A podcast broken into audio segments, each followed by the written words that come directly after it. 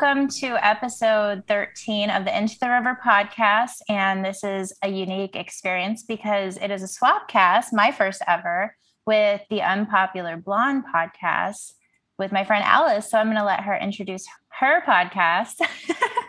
hey, everybody. I'm Alice, and I'm the host of the Unpopular Blonde podcast. I like to say that it is a podcast about all the things that have made my circle smaller.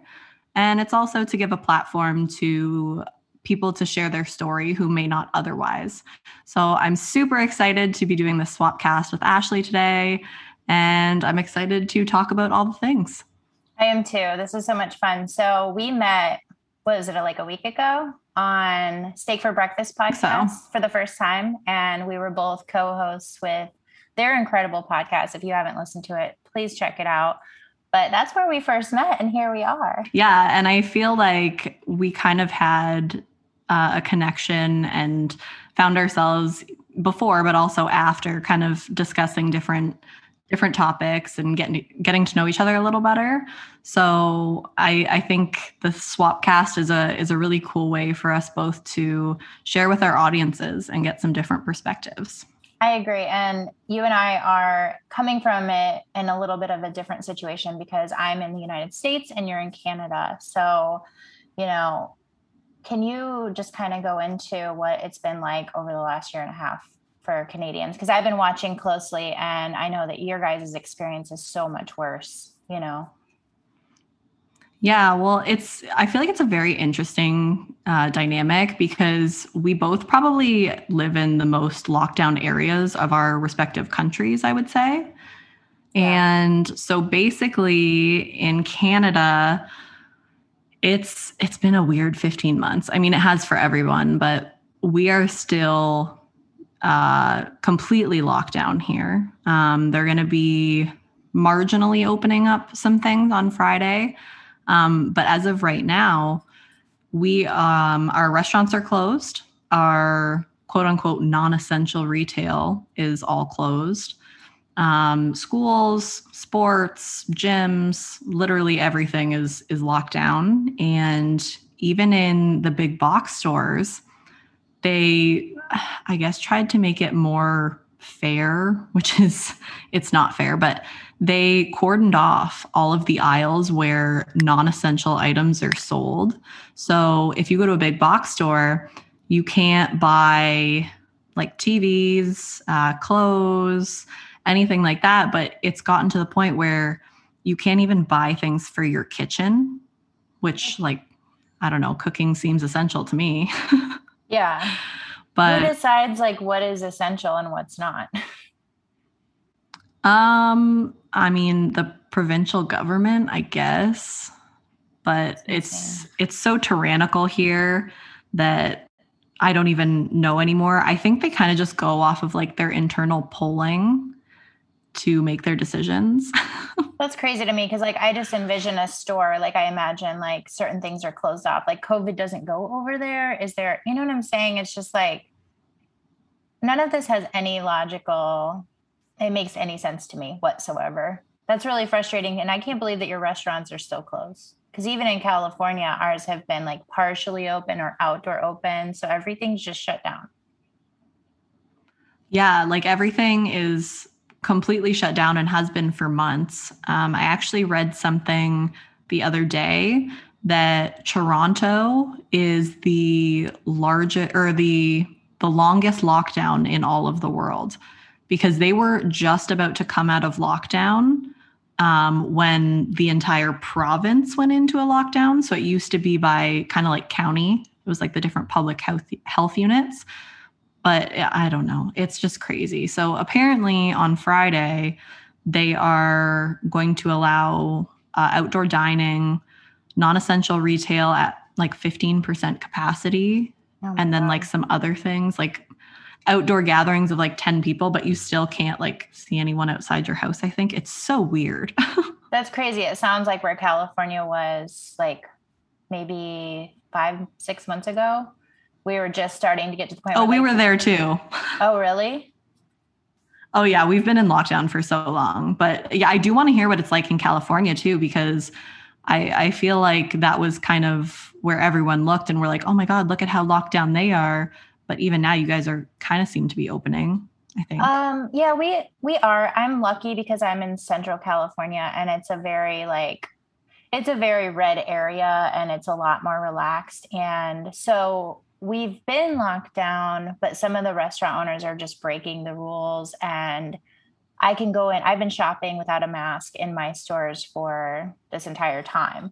So that's not so bad. But I've nice. talked to friends who are in LA or Northern California, and they're like, I don't even know how you could, like, they can't even walk into a gas station without a mask on. It's just strictly not allowed. And I do have a friend that gets yelled at all the time when she tries to go grocery shopping. And so California has wow. been pretty intense. We're supposed to, again, like, he's going to lift some of the restrictions on the 15th, but he's not, Gavin Newsom is not going to remove the emergency order that allows him to, ba- or the state of emergency that basically allows him to, you know, overuse his power, which is crazy because I don't know if you were aware, but he's been recalled, which is incredible that we were successful at this. So he's literally on his way out the door, kicking and screaming, blaming QAnon supporters and President Trump and far right. I mean, you know what I mean? All of the terms he's just oh, throwing yeah. out there. and like, he's just like, yeah. oh, these crazy people are trying to get rid of me. And I'm like, dude, no one is coming to your side except for a couple like millionaires and billionaires. But like, I don't know. I'm just yeah. at the point where, like, when they want to open something up, I'm just like, nobody's even excited anymore. Everyone's just kind of like, this is the way it is, you know? Yeah, because the goalposts are constantly shifting, and who knows when they're going to put you back in prison, right? Exactly. I actually did have a question for you because I've seen a lot of, uh, not a lot, but quite a few arrests in Canada. Have you heard about or seen any like unlawful arrests for opening businesses or anything?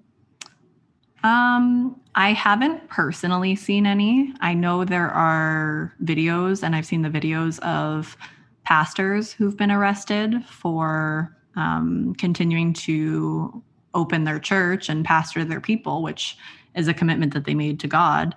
Um, there was one specifically, his name is Artur Pawlowski, and he, I believe, is in Alberta. They did the most dramatic highway takedown of him, like, didn't come to like outside his church or outside his house. They literally had a bunch of cops pull him over on the highway and like arrested him on the highway for theater. for theater. Exactly. It's like they're trying to instill fear in everyone else, is what it feels like. Exactly. And apart from that, I mean, I know there's another pastor who was arrested. A lot of businesses that are um, going against the lockdowns they are being fined. But as far as I know, I don't think a lot of them have been arrested. Um, but what you were saying about Gavin Newsom just sparked something else to me as well. In Canada, Ontario specifically, which is the province that I live in, they Parliament just extended um, our premier's power. So Doug Ford is our premier, and they basically gave him the power to extend emergency orders as far as December of 2021 uh, without parliamentary de- uh, debate or vote. So I don't know. Anyone that thinks that this is going to be over for us soon, I feel like has their head in the sand. What is Trudeau like for you? Because like we we don't like him here, but Trudeau, I would say, is the uh, example of what happens when you get a bunch of young people who don't really know anything about politics or the real world um, voting for someone purely because they like his hair or think that he's attractive, which I've never understood. But um, he's he's just a puppet, and he doesn't he doesn't know anything. Yeah, it's been really hard watching him. He reminds me of my governor. Like I've made jokes before, like they're probably best friends. They probably call each other like late at night, like, hey girl, like how many people Yeah, oh my God. Did you see what they're saying about me online? exactly. It's been crazy. yeah, it's just been it's been really interesting watching the rest of the world and how they're handling all of this. I know that I've had a really strong heart for Australia. I don't know how closely you've been watching Australia, but I mean, they have been through the ringer with the most insane lockdowns, and their numbers are not even high at all. And they have some of the worst in the world. And it's just terrifying. Wow. Has Canada done anything like talk about passports, like vaccine passports or anything? Uh, yeah, they, when here we go, bring it back to Justin Trudeau. He basically was like, oh, well, this is vaccine passports are to be expected. And I don't know, I'm hoping we'll follow suit from a lot of other countries who are dropping that because it's, I don't know, it's going to create a second, like a two tiered society. And I don't know, try and stop me. Yeah, exactly. That's what I wanted to ask is how are Canadians in general? Because I know that you're a free thinker, but is that common or is it not? Um, well, I've been I've been awake for about five years now. Um, I was really liberal beforehand, and it's been quite quite the journey. I've lost a lot of friends and family, even hence the name of my podcast. But um, I think I'm at a place now where I have a lot of people around me who think similarly, which is really, really nice. But I don't know, Canadians in general, we're we're kind of spineless. Um, we're we've always been looked at as like America's like nicer kind of neighbor. And I think that's enabled people to not stand up because they're just too polite to cause cause a scene. Yeah. No, that's what I've kind of heard, but it's coming from a Canadian. It was helpful. I feel like America this year I had a different perspective of my own country because I always thought that we were just this tough, you know, land of the free, home of the brave, like but yeah. I saw the um just the way that people want to be so compliant. And they i will say that's not a, just a bad thing. I think it's a really good thing that people genuinely don't want to ruffle feathers and they're very considerate. Like they're trying to tell us we have a race war and they're pushing this these like civil war mentalities on us right now. And i'm like this is not my country. My country is full of people that are so kind that they will muzzle themselves and take a vaccine they're not sure of simply for the good of another person. So, in a way, it's good that we are very nice, not what the news portrays. But on the other hand, it's not good because I'm like, we are kind of spineless, to be honest. Like, I've been watching all of these protests around the world with like a million people, and I'm like, where is America?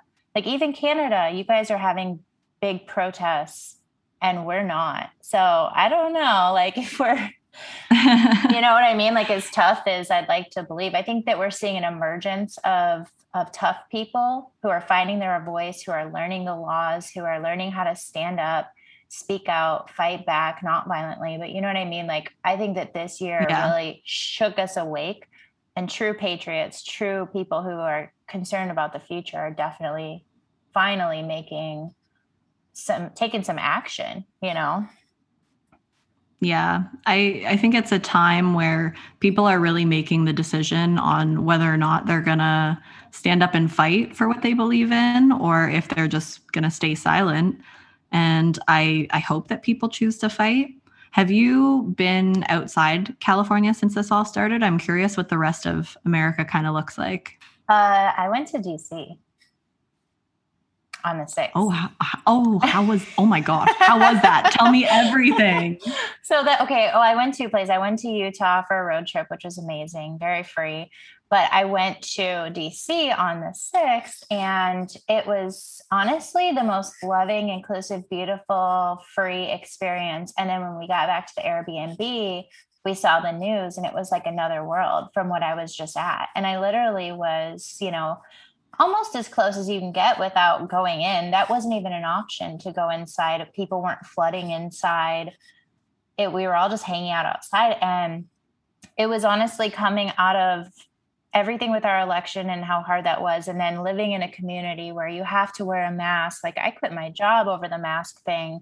And wow. We're in this. So being around like minded people who were not wearing masks, who were smiling and laughing and hugging was it felt like coming home to reasonable yeah. like family, you know? It was such a joyful yeah. celebration and yeah, we get home and we my mom or to the Airbnb, my mom's looking at the the news and she starts crying because she sees Ashli Babbitt getting shot.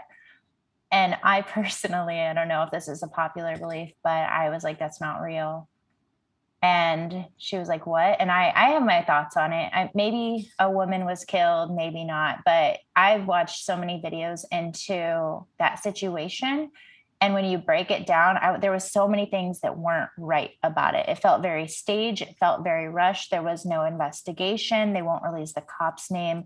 They immediately went back to a vote which don't you think if there was a murder at the capitol they would have like halted for an investigation there was no oh, stretcher. Oh, absolutely. Yeah, there was no stretcher coming in to get her. They just basically drug her body down to like out of the building. No one wants to talk about it. And then um what was it? The uh right when she got quote unquote shot, they moved her body and positioned her in a different place to where her flag or her Trump thing was showing and there was so many things i'm like you don't do this. And no one around if you watch the video was scared of getting shot. Literally no one ran no one seemed afraid. It was so set up. And a lot of the people in that area were literally like wearing clothes in one scene and then they changed into other clothes. And anyway not to go into the total conspiracy element of it i'm not going to say that some good meaning people didn't get caught up in something but whatever happened on the inside versus what was really happening that's been overshadowed which was a million people were there to speak out that we deserve transparency yeah. and that every time i hear the word insurrection it's a it's a mix between a little broken heart hearted because they took something away from me that was beautiful by painting it in people's minds of where this violent group and then I get really angry. So I'm not going to say I know everything that went down, but I think about this any situation in time where a million people show up, if we wanted an insurrection, we wouldn't even be debating whether that's what it was or not. You know what I'm saying? Like that's not what it was. Yeah. Well, and I think uh, there's two things is if the the right wanted to uh, have an insurrection, it would be uh, quite different than that situation. you know, like we're yeah. the ones that believe in the Second Amendment. And if we really wanted to, it would not just be a bunch of people walking through and staying within the like the red um, velvet lines yeah. or whatever, you know? And then also, I think you made a really good point because a lot of people can get upset when you use the term um, like false flag or psyop or anything like that when it comes to a big event like that, like even 9 11, right? Mm-hmm. And whatever your opinions are, I think it's important to note that when we say these words, we're not necessarily saying that regular people weren't involved or hurt or killed, but that the situation is not what it was portrayed to be. Yeah. Exactly. The and it's really hard too because I'm so like I'm so glad that we're talking about this. This kind of leads into what we're going to discuss, what was on our heart to share today, but the media immediately put out that an officer was bludgeoned to death that like I've seen different reports like four cops were killed, six cops were killed and then they quietly retracted it all because the only person who is on paper that was actually killed that day was Ashli Babbitt. So they didn't make a big headline saying we were wrong. No one was bludgeoned. Yeah. There, I'm like, how is that acceptable for these blatant lies that are so damaging to just be put out there and then quietly retracted on the back end?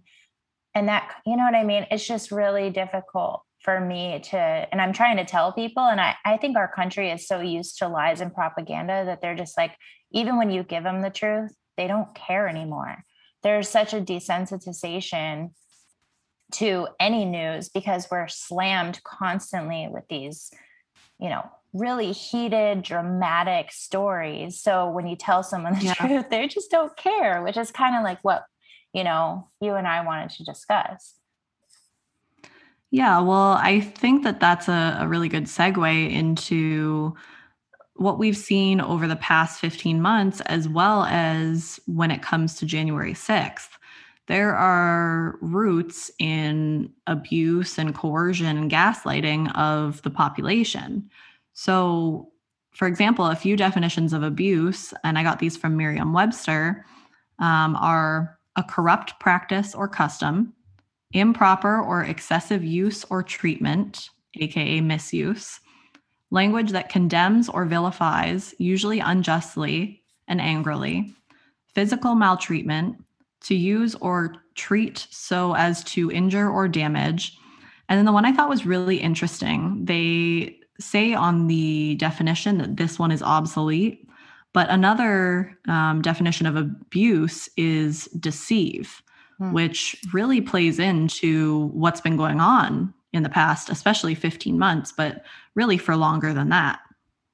Oh, absolutely. The I did a post recent, uh, maybe a couple months ago about this. Like being, I looked up the definition. There's this website about how to to tell if you're in an abusive relationship, and it was like a, an accredited study, and it was the government fit the bill for every single one. And I was just like, pretty much right now. No, when you said the abusive terms too, that's a big one. Like, I don't know if you guys have specific terms that are used against you in your media. Ours are like white supremacist, far right. Oh, uh, yeah. Definitely racist is such an overused term. Like, at this point, they can call anything racist, and people are just like, oh, that's racist. Like, just go along with it. Yeah, you guys have exactly. that there or you know especially with what's been going on more recently anti-vaxxer right? Uh-huh yep. Oh yeah absolutely. The it's just these labels and people get so sensitive to labels. And it's one thing to understand that what the government's doing is abusive. It's another thing as a person like you and me to understand why people are so readily repeating the narrative. You know what i mean? Like yeah Exactly. Been, I mean, I hard. think yeah, well, there's been such an excessive use of fear language in the media. Um, when it comes to improper or excessive use, you can talk about the lockdowns, you can talk about mask mandates and vaccine mandates and the misuse of those things. I mean, if they had said from the beginning, listen, we recommend you wear a mask we recommend you stay home, but at the end of the day, it's your decision, then that would have been a, a reasonable kind of response. But instead, it was you will wear a mask, you will shut down your business, and you will stay in your house, or we are going to arrest you or fine you or cancel you, whatever it may be, right? Yeah, it was a fast track into straight tyranny. And with no regard. I mean, the fact that people believe that they have our health and well being in their minds is insane to me because I don't know anyone who's died of this virus. I'm not saying that people don't have people in their lives that they do. I know that they do, but I know of three people personally, like within one degree of myself, that have committed suicide this year. And wow, they're like you know, there's so many repercussions that are not being talked about. So, like last I checked, which is probably higher now, in California alone, we lost 43% of our small businesses indefinitely. That is, people had to oh, shut down goodness. forever. And think about it like that's someone's entire life's work. You know, maybe it was a generational business. Maybe they gave everything they had to this and put everything into it. And in one year or less, their whole life's work was taken away from them because of a mandate for a virus that has a 99.97% survival rate especially for young and healthy people it's high so the That's repercussions awful. of this and like what do you think about what like the kids and like how this has affected children well yeah i think for me what's happened to or the impacts on children and the elderly are among the worst. I mean, yeah, it sucks for the rest of us. We can't do a lot of things. But okay, so when it comes to kids, they are their their development is impaired because they're looking at all of these masked people and they can't understand how to process emotions and how to um like express themselves facially so there's that there is all the children who have been kept out of school that that was their only escape from an abusive situation or the meals that they were receiving at school were the only times that they got to eat then you can look at the kids that are a little bit older, like in high school. Some of these kids have been playing sports for their entire lives because they knew that that was their only way out of poverty and to get into college. And now, because sports have been shut down, they can't get the scholarship that they needed to go to college. So what what are they supposed to do now, right? Yeah, exactly yeah i definitely think about the children it's been really hard because like even at the stores part of the reason i quit my job was just the psychological effects of this. I was just waking up. So yeah. i'm learning all of this stuff that's really dark about you know what's going on under the surface. At the same time i'm working i was a wine rep so i'm working in walmart's targets Smart and Final like all of these stores. So all i do all day is drive from store to store to store.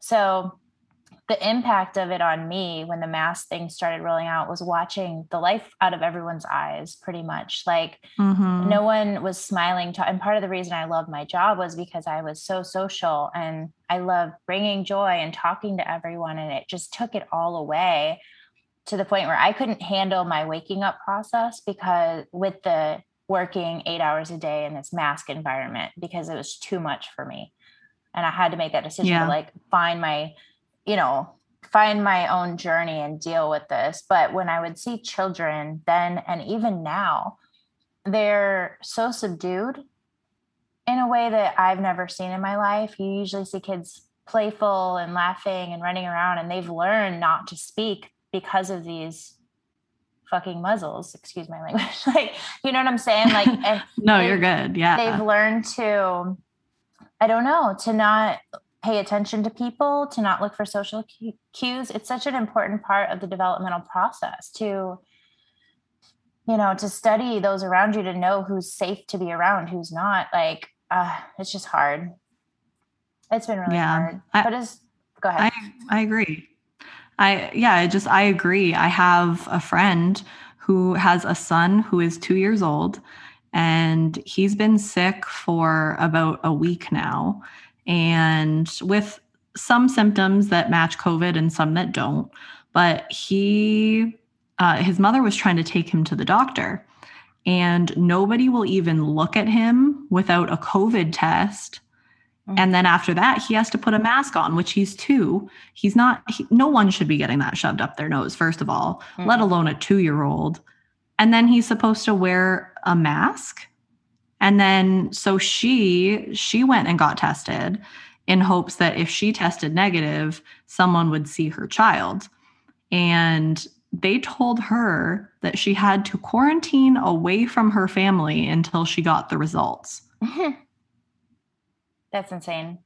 This, this whole thing is crazy. Like, they're totally like gaslighting us as far as the way that they're putting out information is totally it's just not logical whatsoever. And i'm trying to yeah, understand what the goal is. Like what do you think the purpose of what they're doing is? I don't know. It's hard because there's so many different possibilities. Um i think i think ultimately it's control um, and a power play but I at this point I don't know. I've gone back and forth so many times on what it could be, but I'm just I feel like my brain is tired at this point. My brain is tired of trying to figure it all out. totally. What what do you think is the goal? Um, that's hard. Obviously, when you go down the rabbit hole, you, it could be a number of things. And when you go looking at all of the uh, sim- simulation exercises they've done, in the past 10 20 30 years about this specific scenario that we're in. I've read all of them so i'm i'm just mm-hmm. kind of like oh it's playing out like as if it was planned and they actually did this. But i don't like to go too dark into it. I've been actually i was talking to my boyfriend the other day because i'm coming out of the darkness of it and i'm aware of this war we're in right now but I I've been tending to find more of like a spiritual place of not needing to know why so much, but just genuinely like f- focusing on my intuition and raising my mm-hmm. vibration. As like cheesy as that sounds, it's it's something that I feel like is the most important thing to do because when I look at this, I could say, "Oh, it's our government and it's this," but it's it's really governments all, all over the planet. I can blame specific groups and that's one thing. But going into all that, how much does it matter? The reality is, we know there's a war, and I do believe it's spiritual. And I believe that the only way to fix it is with good, is with light, is with connecting yeah. to the divinity, whatever version you believe.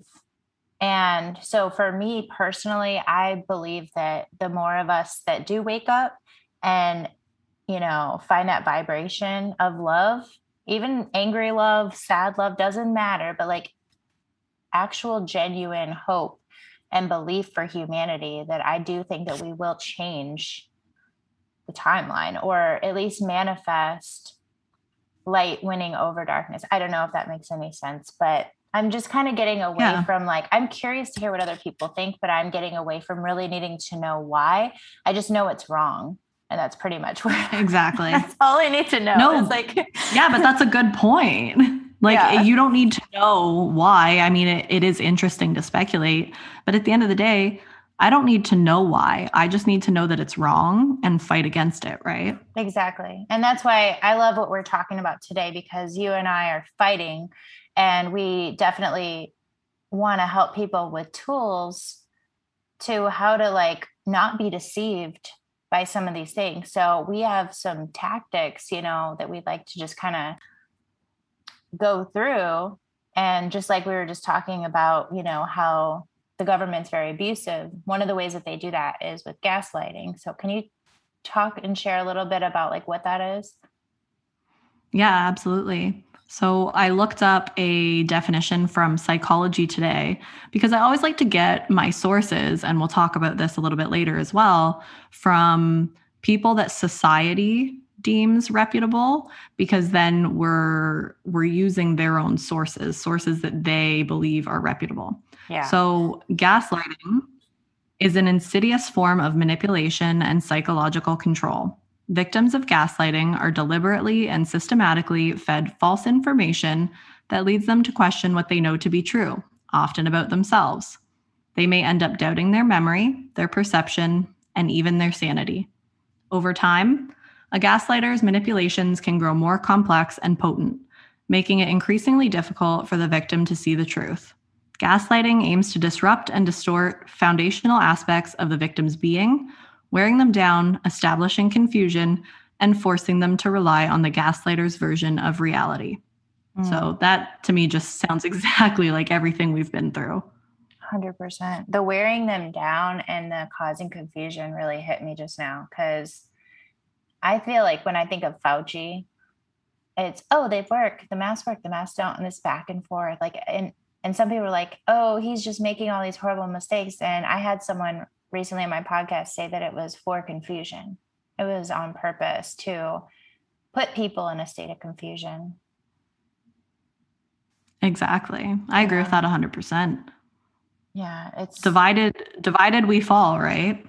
That's true. And and wearing people down, that's another thing. When it with the back and the forth and the confusion and the blasting you with negative energy. Like I'm sure you saw that Project Veritas where the I think it was a CNN guy was like fear sells, you know? So they oh, yeah. ob- they obviously love anything that heightens our emotion and promotes us to be clickbaity and like whatever and keep us in this state. But it wears you down so much. And uh, one of the results of being worn down by all of the negative headlines is like people just quit caring about anything. Because it's like, exactly. How am I going to get beat up by the news today? Like uh, last year, the George Floyd situation, if it were to happen this year, there might be an uprising for from from like a select group in the country, but the reality is the majority of people, I believe, would just be so numb to it, like we don't have time for this again. You know, that's what they do. They make yeah. you quit caring because they're exhausting you. exactly. Well, and I think a big part of it too is it leads people to question what they know to be true. So when you mm. think about what's gone on with COVID, they've kind of made people reconsider what they've known about being healthy for decades in favor of just being scared. Like, oh, I could eat healthy and exercise and do the best I can to live a healthy lifestyle because that's one of the best ways to avoid COVID. Because if you have comorbidities, you're more likely to to die from the the virus.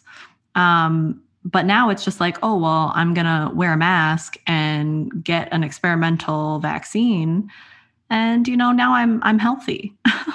yeah, no, it's crazy to watch that. I'm like, they're they're changing the definitions and it just makes me think they're also changing history, which is crazy. I just have to bring this up because last week there was a, I think it was CNN. They did um, a piece with like highlighting the Lincoln Project on how, you know, D Day and storming Normandy was basically Antifa and that Antifa won the war against the Nazis and Antifa, and they were painting this whole thing like the good patriots who have done everything right was Antifa this whole time. And they were like, and and they're what? coming, yeah, girl, you got to see it on my page. I literally my jaw dropped, and I thought of my about my grandfather who's not here anymore, but who served and was in Okinawa, and I'm literally like, if he saw this, like, what the hell? And they were saying like all the good patriots in history are Antifa. And then they were like to bring down tyranny. And then they show a photo of Donald Trump. I shit you not. And I was like, does anyone else see this? Anyone? Anyone? And like I put it out there. And yeah, obviously people who are on our side or whatever think like us are just like enraged. But I'm like, seriously, does anyone see this? I don't care what you believe in you do know they're changing history. It's so blatantly obvious, you know? Absolutely. Yeah. Well, I think that's why it's extremely difficult, like we were saying before, for those who are still asleep to see the truth now because they've been uh, indoctrinated and I guess brainwashed uh, to believe that they're living in a version of reality that actually doesn't even exist. Exactly. No, and and some of the other ways that you know, you and I have been talking about that kind of like contributed this is like different things that they use, I guess. Celebrities, you know, people that they kind of push in front of us. I was thinking the other day, like I see celebrities talk now and I see them so different than like a year and a half. I literally only mm-hmm. used to follow mm-hmm. celebrities. I was like, these are the most interesting people. So I would follow these people's accounts on Instagram and like, oh my God, I purged the shit out of it at one point. But I'm looking at them and I'm like, they tell us what to do. And I'm like, none of them are real people, you guys. Like, they're humans, of course, but like, they legitimately are paid sponsors. Like, and that's yep. something that like people believe that they know them and they like them. And I get it. Like, there is a an allure to it that is kind of like magical, you know, on purpose. Yeah, there is. Yeah, that whole thing. I definitely I had that spell broken over me, but it's it's really hard to go from seeing to not seeing. When you say like asleep, just because I don't know, I've never really addressed this on my specific podcast, but like what would you define being asleep? Um, I would define being asleep as if I had to do it very simply, it would be believing everything that you're told by quote unquote reputable sources and never doing your own research and looking into things. I think at the end of the day, you can classify them a lot of different ways, but that is probably the foundation of why they are still asleep is because they just they believe what they're told and I I think too it's and I don't know if you've had any more or any of these experiences, but I've had significant experience dealing with abusive narcissists and gaslighters and people who try to coerce you into things. Um, my mother was one of those people. And so I recognized all of this, I think, more easily than people who maybe haven't had those experiences. Have you ever dealt with anyone like that in your personal life or even in your professional life? Um, definitely in my personal life. I was married to someone who was a very, very strong narcissist, and it didn't last very long, but yeah it it drew me in and it was the type of person that was really magnetic and drew everyone in but then once we were like married and i truly got to know him it was like none of the things that he presented were real. Like he was basically saying information that he had memorized to make himself seem like this really intelligent dynamic person but he didn't embody any of the actual lessons from those mm-hmm. things he was quote unquote teaching so yeah i understand that's yeah, I think that's a really important point. I think that's a really important point that you made too that he was magnetic because narcissists are. They know exactly how to manipulate you in order to draw you in. And then it's only later, once you've already been um, sucked into their world, that you realize that they're not who they say they are. Yeah. No, yeah, absolutely. That is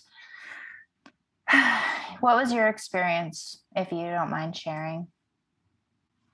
Yeah, I mean, it's there's a lot to it, but essentially, um, my mother was a severe alcoholic, narcissist, um, and she she would get mean when she would drink. And there were so many different things uh, and experiences that stemmed from that.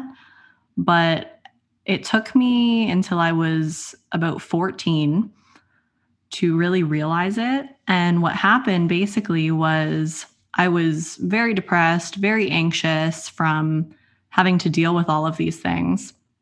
And I was self harming. And one day it got to the point where I could no longer hide it. And when I told my mother uh, what had been going on and kind of showed her uh, what I'd been doing in terms of self harm, she, I, I will never forget the look on her face. It was this look of absolute disgust. It wasn't concern, wasn't sadness. It was just like disgust. And from there, many things happened, but it was along the lines of just her trying to protect her image and trying to yeah trying to uh, make sure that none of it came back on her and made her look like a bad person. So i ended up uh, moving in with my dad full time and i'm very thankful that i had a place to go um, and that i had one good parent so it, it could have been a lot worse for me but i think after years and years of working on those issues and I don't know, realizing what kind of person she is. When this all happened, I called it so fast because I had already seen it. Mm.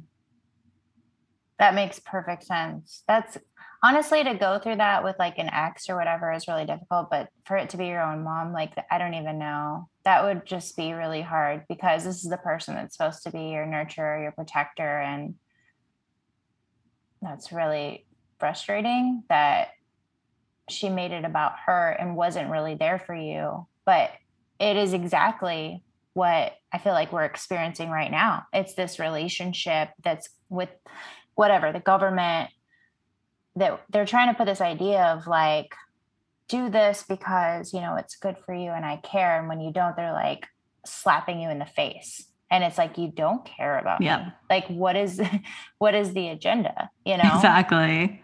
Mm. Yeah. Well, and we've we've made idols and heroes out of people who have no idea what it's like to be normal.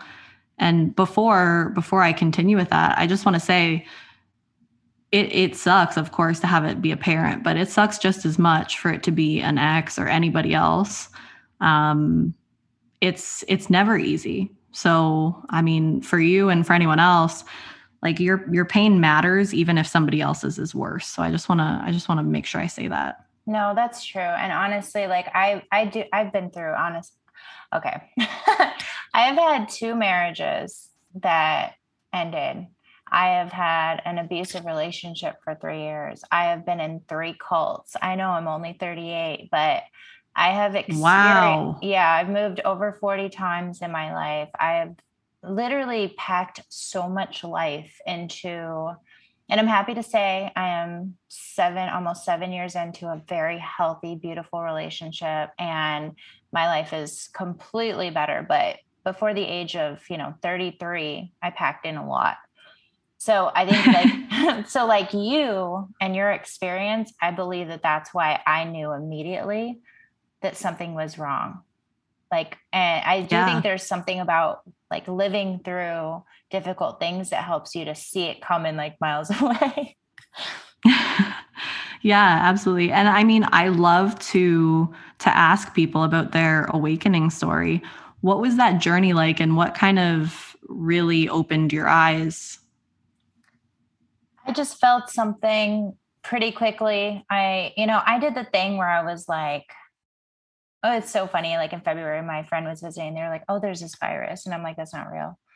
I was like, it's bullshit. And then, and then it all came about. And I was like, oh, this is a thing. And I mean, I had about a week maybe of sanitizing and, and scared of everything. You know, I'd say I gave into it for about a week. And then uh, I started seeing things go wrong. I think the thing that woke me up was aside from research and i went further into that was i saw that the whole world government were all handling it the same and i had never seen that mm-hmm. in my lifetime. I, I was like wait a second. Like if it was just the united states and we're dealing with it our way and then other countries are acting differently it would have probably lasted a little longer for me the like indoctrination. But like i was like our governments have never worked together for anything. This is something bad. Wow and that's, that's what a good got point. me. Yeah, it was just like this isn't a thing I've ever seen in my lifetime. So it just didn't make sense that all of a sudden allies, enemies, doesn't matter. All the governments were in unison. I was like, no. So for me, I was like I said, I was an essential worker, and it just got really heavy. I would go to work, I would cry in my car. Uh, just little things. I watched the day the masks uh, signs went up, and it hit everything hit my spirit like a punch in the gut. Yeah. Like I that's how it felt for me. And then I started trying to do the mass. It didn't work. I started, I just couldn't do it. I can't explain it. I just can't do it. And then I started fighting back. I told my employers that I was going to stop wearing masks and they they told me I couldn't do that. I'd have to quit. And then my boss finally was like, "You're wearing your mask, right?" Wink wink and I'm like, "Sure." He was basically like, "Just don't tell us." I was like, okay, but there's some stores I can't go into. So I was there trying to fight. I would I would meet the managers outside, say, I'm not coming in. I'm sorry, I won't be able to service your store if you require a mask. And you know, I just started fighting. I realized that I wanted to be in the fight, and then my job was getting in the way. So it got so much better once I quit, and I was fortunate enough to make a huge bonus that I'm still living off of and it was the, it felt very divine the way it worked out. Like i don't even know how but yeah then i i just you know dedicated myself to knowledge and to sharing the truth. So i don't know.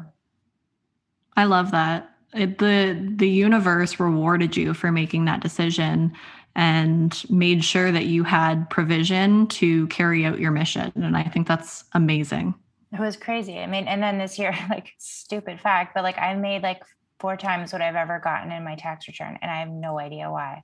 And I literally was like, "Oh, I'm gonna go get a job," and I was like, "I'm feeling like I should just get a job." And then the next day, I did my taxes, and I was like, "What?" Like, okay, I guess wow. I'm gonna keep going. Yeah, it just does feel like I'm for some reason meant to like take a break right now, but we'll see. It's it's divine. It's divine intervention. Seems like it. Anyway, enough about me.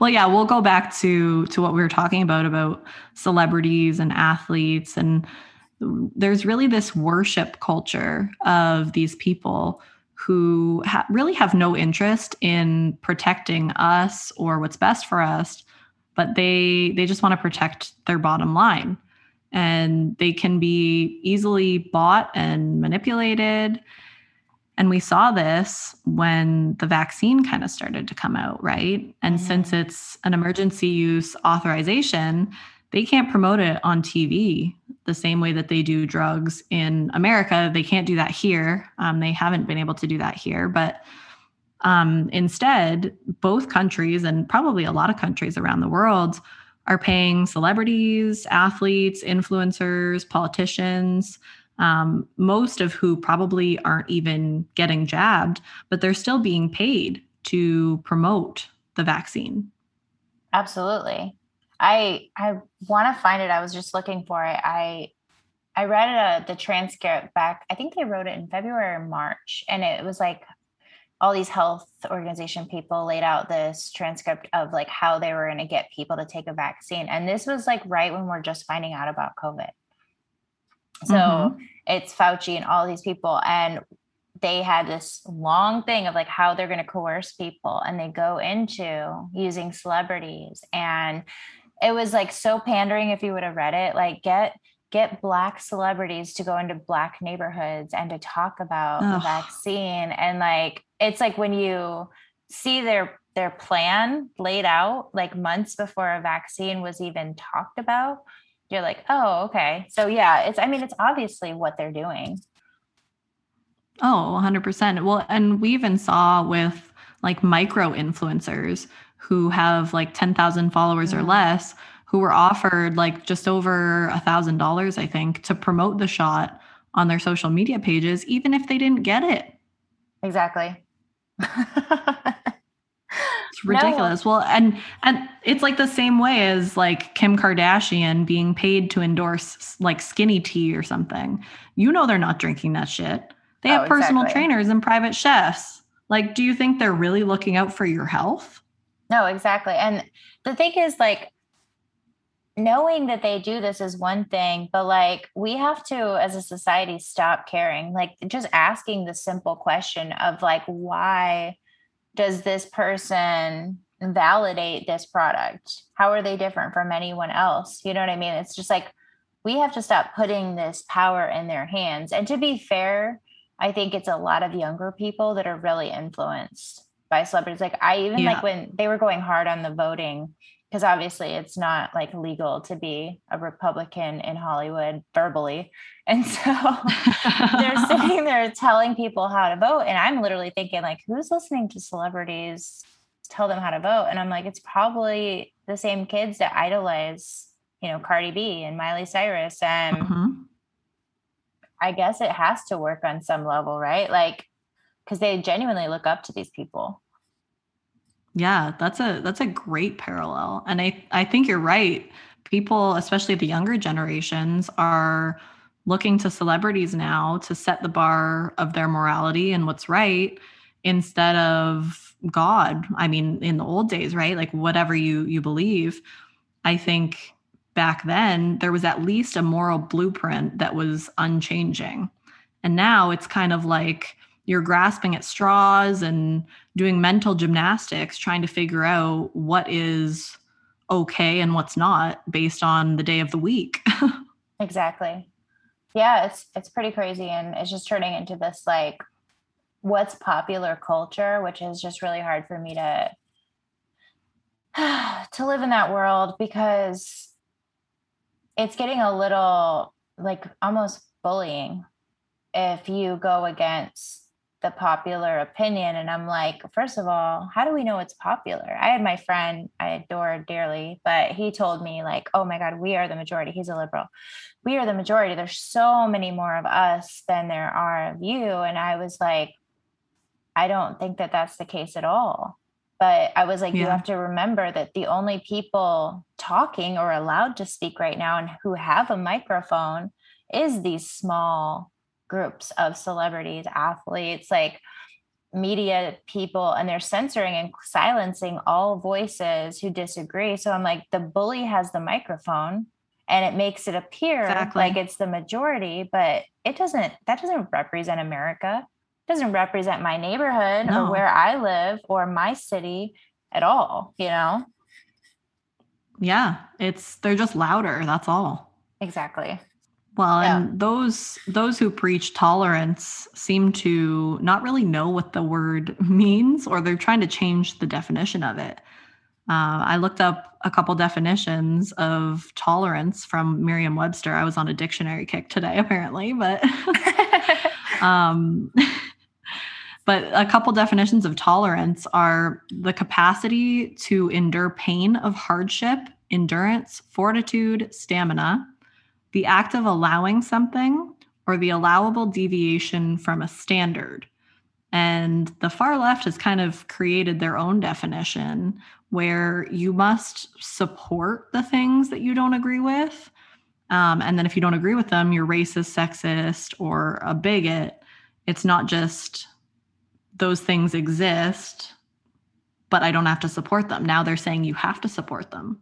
Well, it's hard because what like you said, like what started off as a movement of tolerance, you know, there was a time that the left was fighting for LGBTQ right to marry, which I don't think anyone really had an issue with.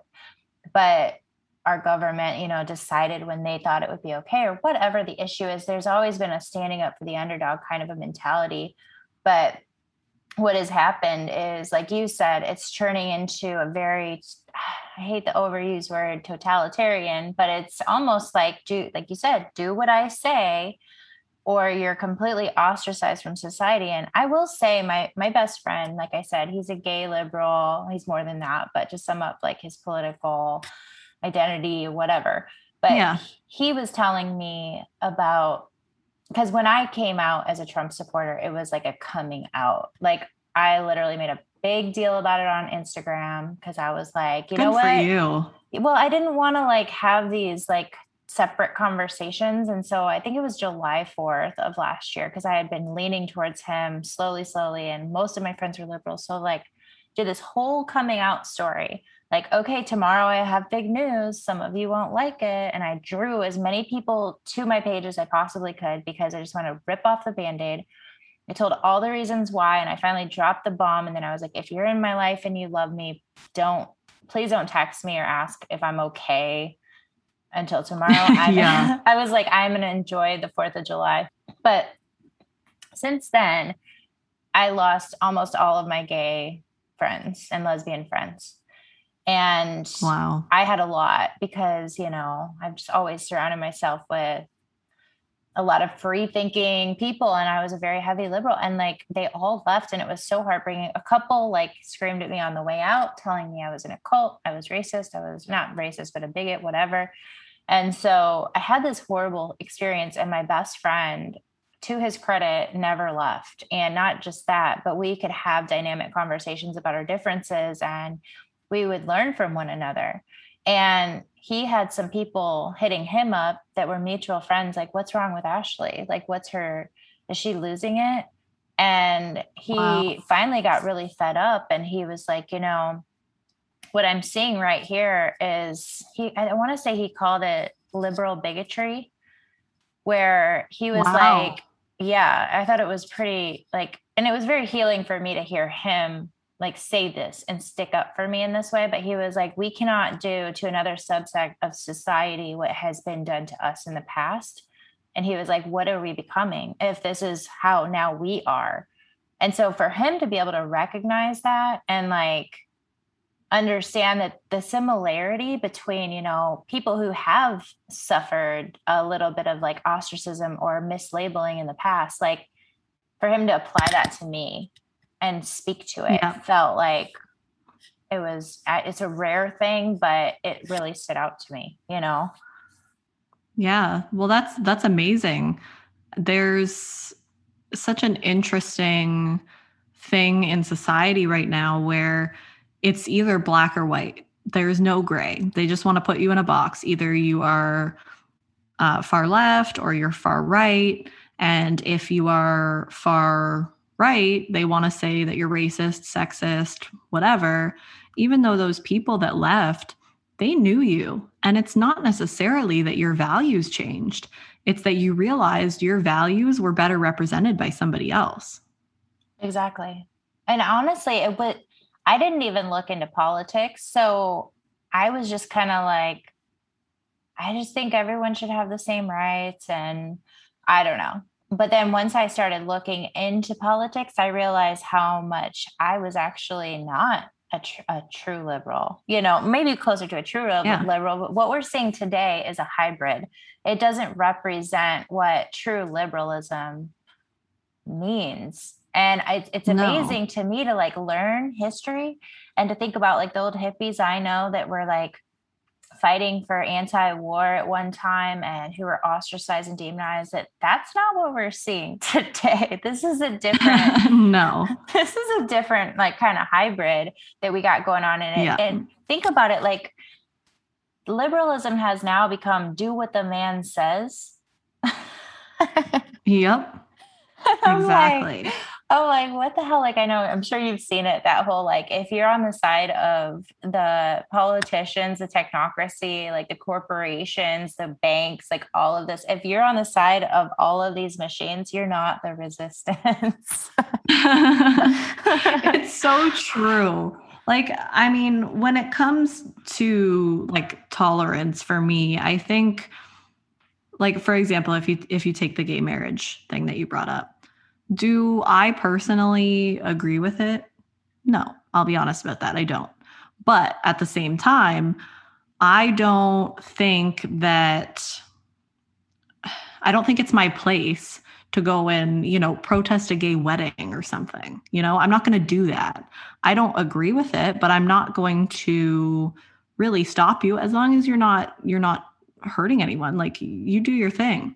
The problem I have with it is when you get into how it's being pushed on children and how uh, these these whole uh, trans movements and drag queens reading to children and i mean maybe maybe this is something we'll disagree on i'm not sure but i just i don't think you need to involve children in that. Yeah. No i definitely agree. This is a complicated one for me because i'm extremely sensitive to this topic and the fact that I've known a lot of trans people. And so for me, I don't address this ton on my on my page because I don't want to ostracize people. But what I do see that I will speak to is that there's a difference between the individuals in any group, but in this group specifically, and the agenda and there is an agenda. Exactly. And I've absolutely seen the agenda very clearly. And it makes me very angry as someone who very much supports the community. It makes me angry to see these leeches grab on to just their identity and take it over in a way that is it's it's putting a stain on it. And one thing I, I saw something the other day i forget what it was. It was like i know that they've been trying to push for this like what is it man boy love or whatever that that organization? Ugh, trash, trash. Yes exactly. Like they're trying to make it and they're trying to desensitize this idea of like oh you know like different age sex like with children with minors is fine because that's a, a thing that they want to introduce to the lgbtq community and I will say that community will not have that. There might be the agenda push, but I do think it's important for people to hear don't think of the whole community in this way of individuals. Remember that they're mm-hmm. under attack. They're trying to be infiltrated, but it does not represent people. Like I know that anyone that I know that's gay, if they heard that about like, oh, we're going to have like you know, pedo flags flying in the rainbow, they're going to be like, absolutely not. And they're not going to be yeah. for that. You know what I mean? But there is an agenda. Yeah. You're so right. You're absolutely right.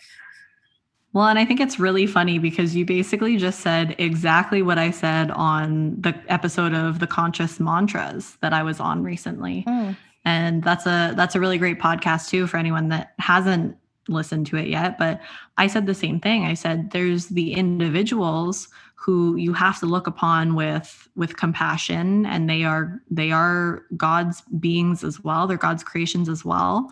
But then there's also the agenda and the agenda is awful and just I don't know. I, I agree. There are there are two ways that you have to look at it, whether you agree with it or not.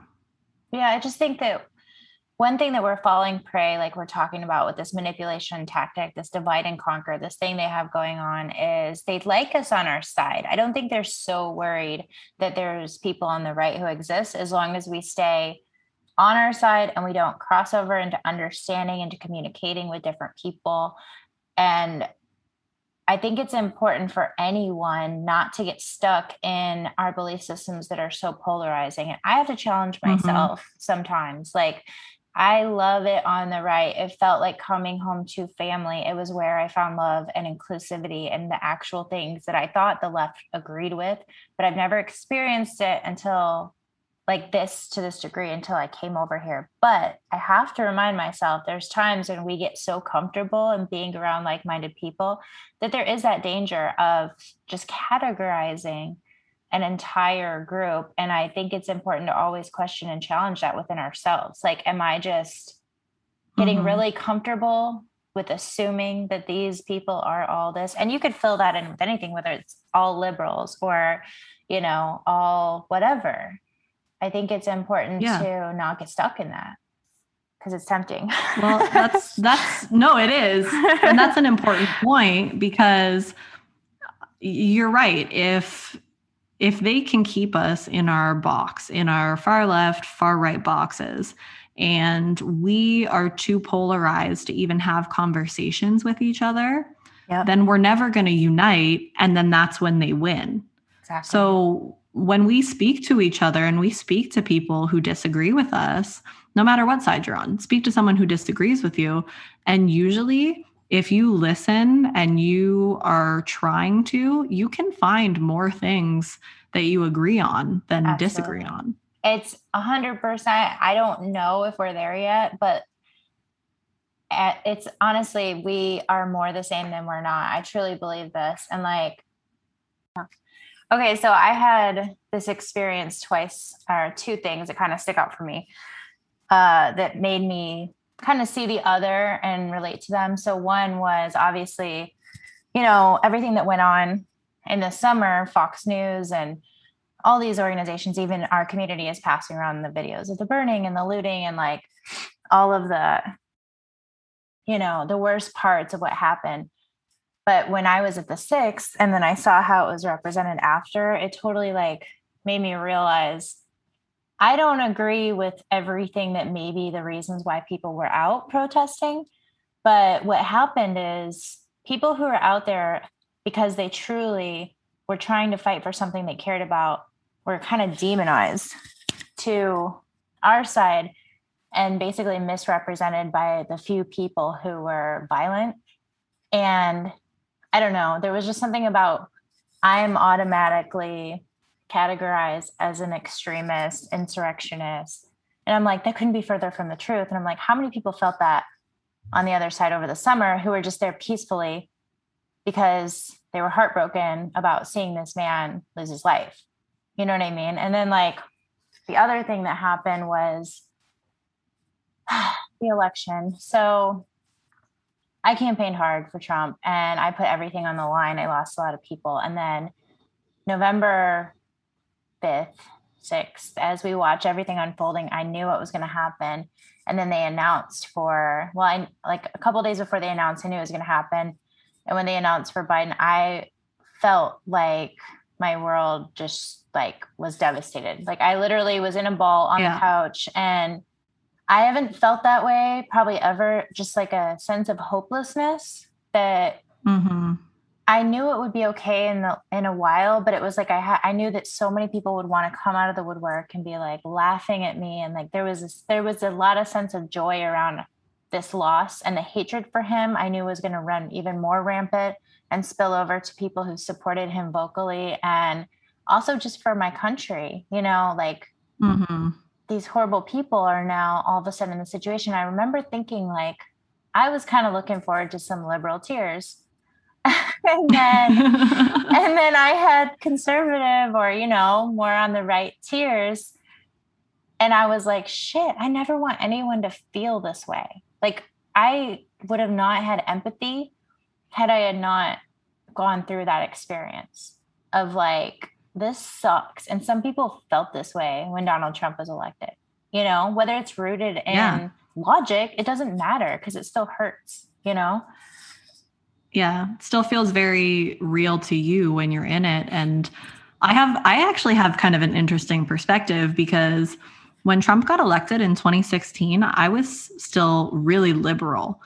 And so I felt that mm. disappointment when Hillary lost. And I was like, oh my gosh, it's the end of the world. Uh. And then I woke up um, probably a couple weeks or months later. And then when 2020 happened, I I kind of felt that but amplified because I feel like I know the truth more now. And it was a bigger sense of loss um, yeah. having done all the the digging and the research I'd done, uh, rather than just being spoon fed from the media, right? Absolutely. No, it.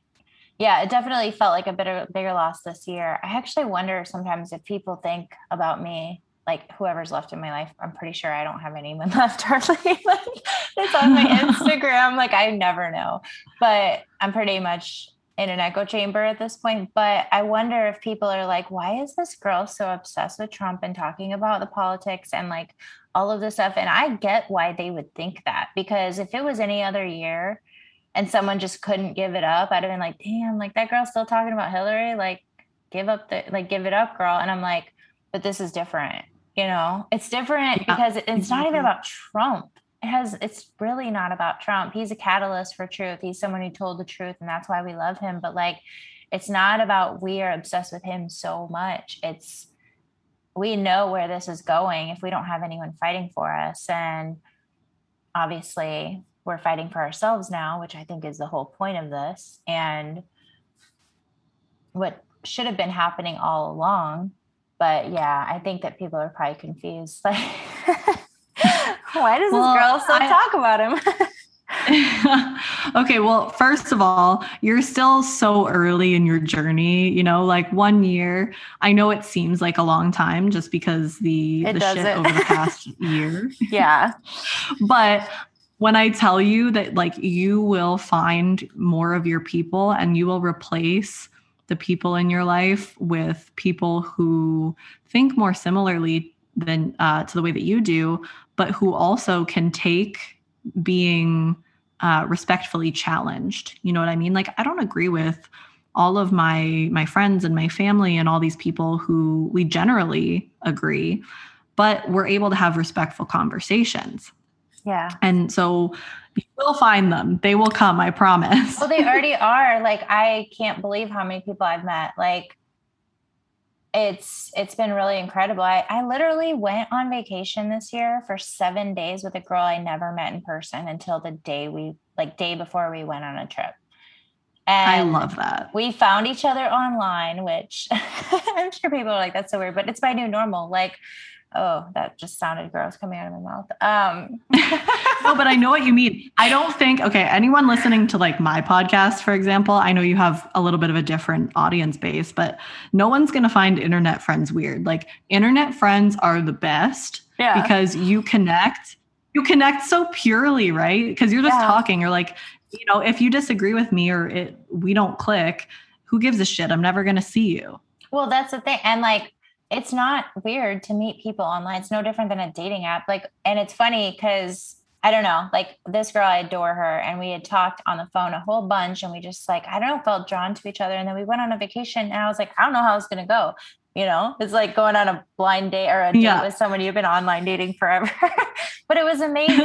and like, I, I love so many people. Like there's this, there's a girl that I love and you really do get to know someone it's like you get to mm-hmm. know like who they are in a way that's very unique and there's a girl she put out a meme the other day it said something like it was like at my future wedding and she said my mom it's like who are all these people and she's just like these are all my internet friends mom like and, was, and she was like it's going to be the best wedding ever i was like girl i'm there and i am like that's how it feels it's like there's a sense of family and mm-hmm.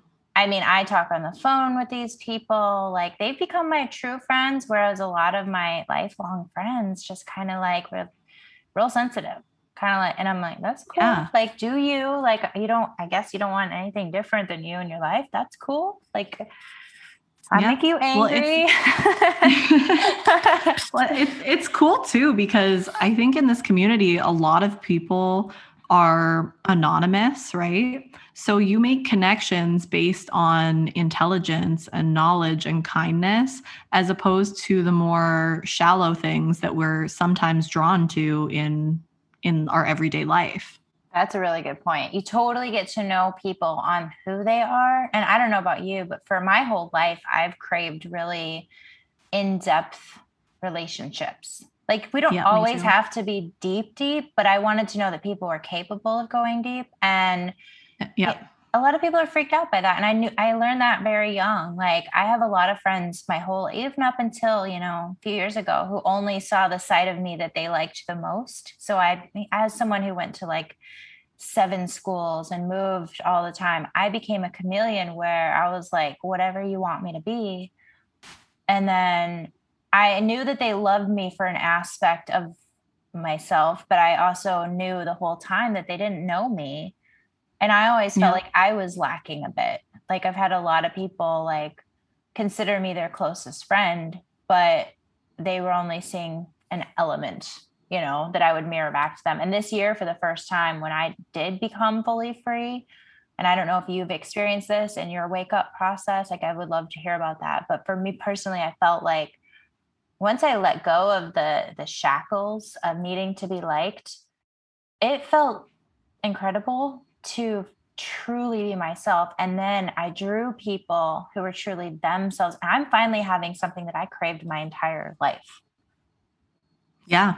I I agree with you 100%. Like not having to make yourself smaller to fit in somewhere yes. is such a freeing feeling.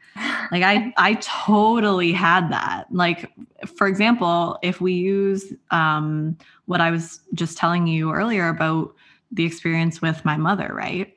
So many people get uncomfortable when I talk about that. And it's been a long time for me. It doesn't make me uncomfortable anymore. I just share it sometimes because it's part of my life, it's part of what made me who I am. And it doesn't like I'm not saying it for sympathy. I'm not doing it for anything like that. It's just it's it's a part of me. And so many people get so uncomfortable, which like to a certain extent I get, but they'd rather just not hear it and they'd rather not know that darker part of me. And so I think the the shift happened within the last year or so. And when it comes to politics, when it comes to conspiracies, when it comes to what I've been through, all of it, I wasn't even really vocal um, on my personal Instagram or like to my friends about my views because I was worried that I was not going to fit in or I was going to be judged. And you're right. When you stop worrying about being liked, the feeling of freedom that you get is so beautiful. It's mm-hmm. unlike anything else. And that's when you start to attract people to you that are going to think in similar ways that you do. It is it is the law of attraction. It's exactly it's something I've only experienced. That's how I know it's real. And it's interesting how you said how people were really uncomfortable around you telling that story. That's your story to tell. What do you think it is? I've been racking my brain, trust me. Like, what is it that people feel this resistance towards anything a little too real, a little too genuine, a little too. What do you think it is? That's a really good question. Uh, I think I think part of it, at least, has to do with uh, the evolution of social media and connectedness, and even movies and TV shows. We on social media tend to portray ourselves so perfectly. And so everyone is just used to having these picture perfect um, characters around them. And so they get really uncomfortable when they see something that goes against that. And then secondly, I I think I think a lot of people have grown up with either trauma or just negative experiences that they've had in their life that they haven't dealt with. And so when somebody else speaks about their trauma or what they've been through, it triggers something in them that they don't want to think about it. So they just block it out. That makes sense. It really does. I, I have the same vein of thought. Even if I didn't like think it as good as you said it, I definitely had this feeling of like there's something in them that they're afraid to look at. And there's something about you that reminds them of it. You know, like there's yeah. something about if you're, if there's a part of your life where you're not free and you see someone who's totally free, it might trigger jealousy, resentment, um, fear about, oh, I want that. I can't I can't overcome or get to that point and therefore like I just reject this person they're too painful to look at and that's honestly something I can definitely attest to experiencing in my life. I remember times when I was in a depression or struggling and then someone like would call me and be like in the opposite place in their life where they're having these major breakthroughs and they're just celebrating something and I remember feeling like I did not want to hear about it. Like you yeah. know what I mean? Like it was, yeah, it was painful to like, so I'm not saying I'm beyond like experiencing that. I just am always trying to, my brain is so inquisitive. I'm always trying to figure out the psychology behind like what it is. And yeah, I think that, yeah, yeah you put it really well. Yeah, no, that's a good point though, too, is some people are probably doing it out of self protection essentially. But I think, I think there comes a point in everyone's life where you have to either deal with your issues or you're just going to you're just going to stay kind of the same. I mean, I'm I have been through severe depression and anxiety, but I honestly think that trigger warnings are so uh, damaging and that they do more harm than good because it just it just makes us so sensitive to everything. And triggers, as unpleasant as they are, they're your invitation to look at why you're reacting that way and what you need to work on. I love that. That's your invitation. You're absolutely right. No, it, it makes perfect sense. Like I remember some of the most difficult times I went through in my life when I even in them, there was something so special. And even looking back, they're highlighted as my most memorable moments. And it was when I was isolated alone, struggling with something. But I, it was like in that place, like you said, the invitation, there was always an invitation into something. And every time I've yeah. gone through anything really difficult, I'm starting to learn now that I've just faced things over and over, just continue to face them head on. I'm starting to learn that the pattern of it. And when something mm-hmm. difficult comes up within you and you follow that invitation, it's like you're about to get free from something, you're just right at the cusp. And I think many people out of fear just stop just short of that freedom. But it's usually, for me personally, you know, the more openly I run into that space and just evaluate it, look at it, sit with it, be like, okay, this is what I'm like, deal with it head on, kind of just goes away shortly after, you know? Exactly. I don't yeah. know. I will, and recognizing, but no, but you're 100% right. Recognizing that you're feeling that way, you have to first of all um, let yourself feel it, which is scary in itself, right? To feel an emotion so strongly. But once you feel that, you have to stop for a minute and say, okay, why am I feeling this way? What is making me feel this way? So, like, as an example, when my boyfriend doesn't text me back or he doesn't answer my call.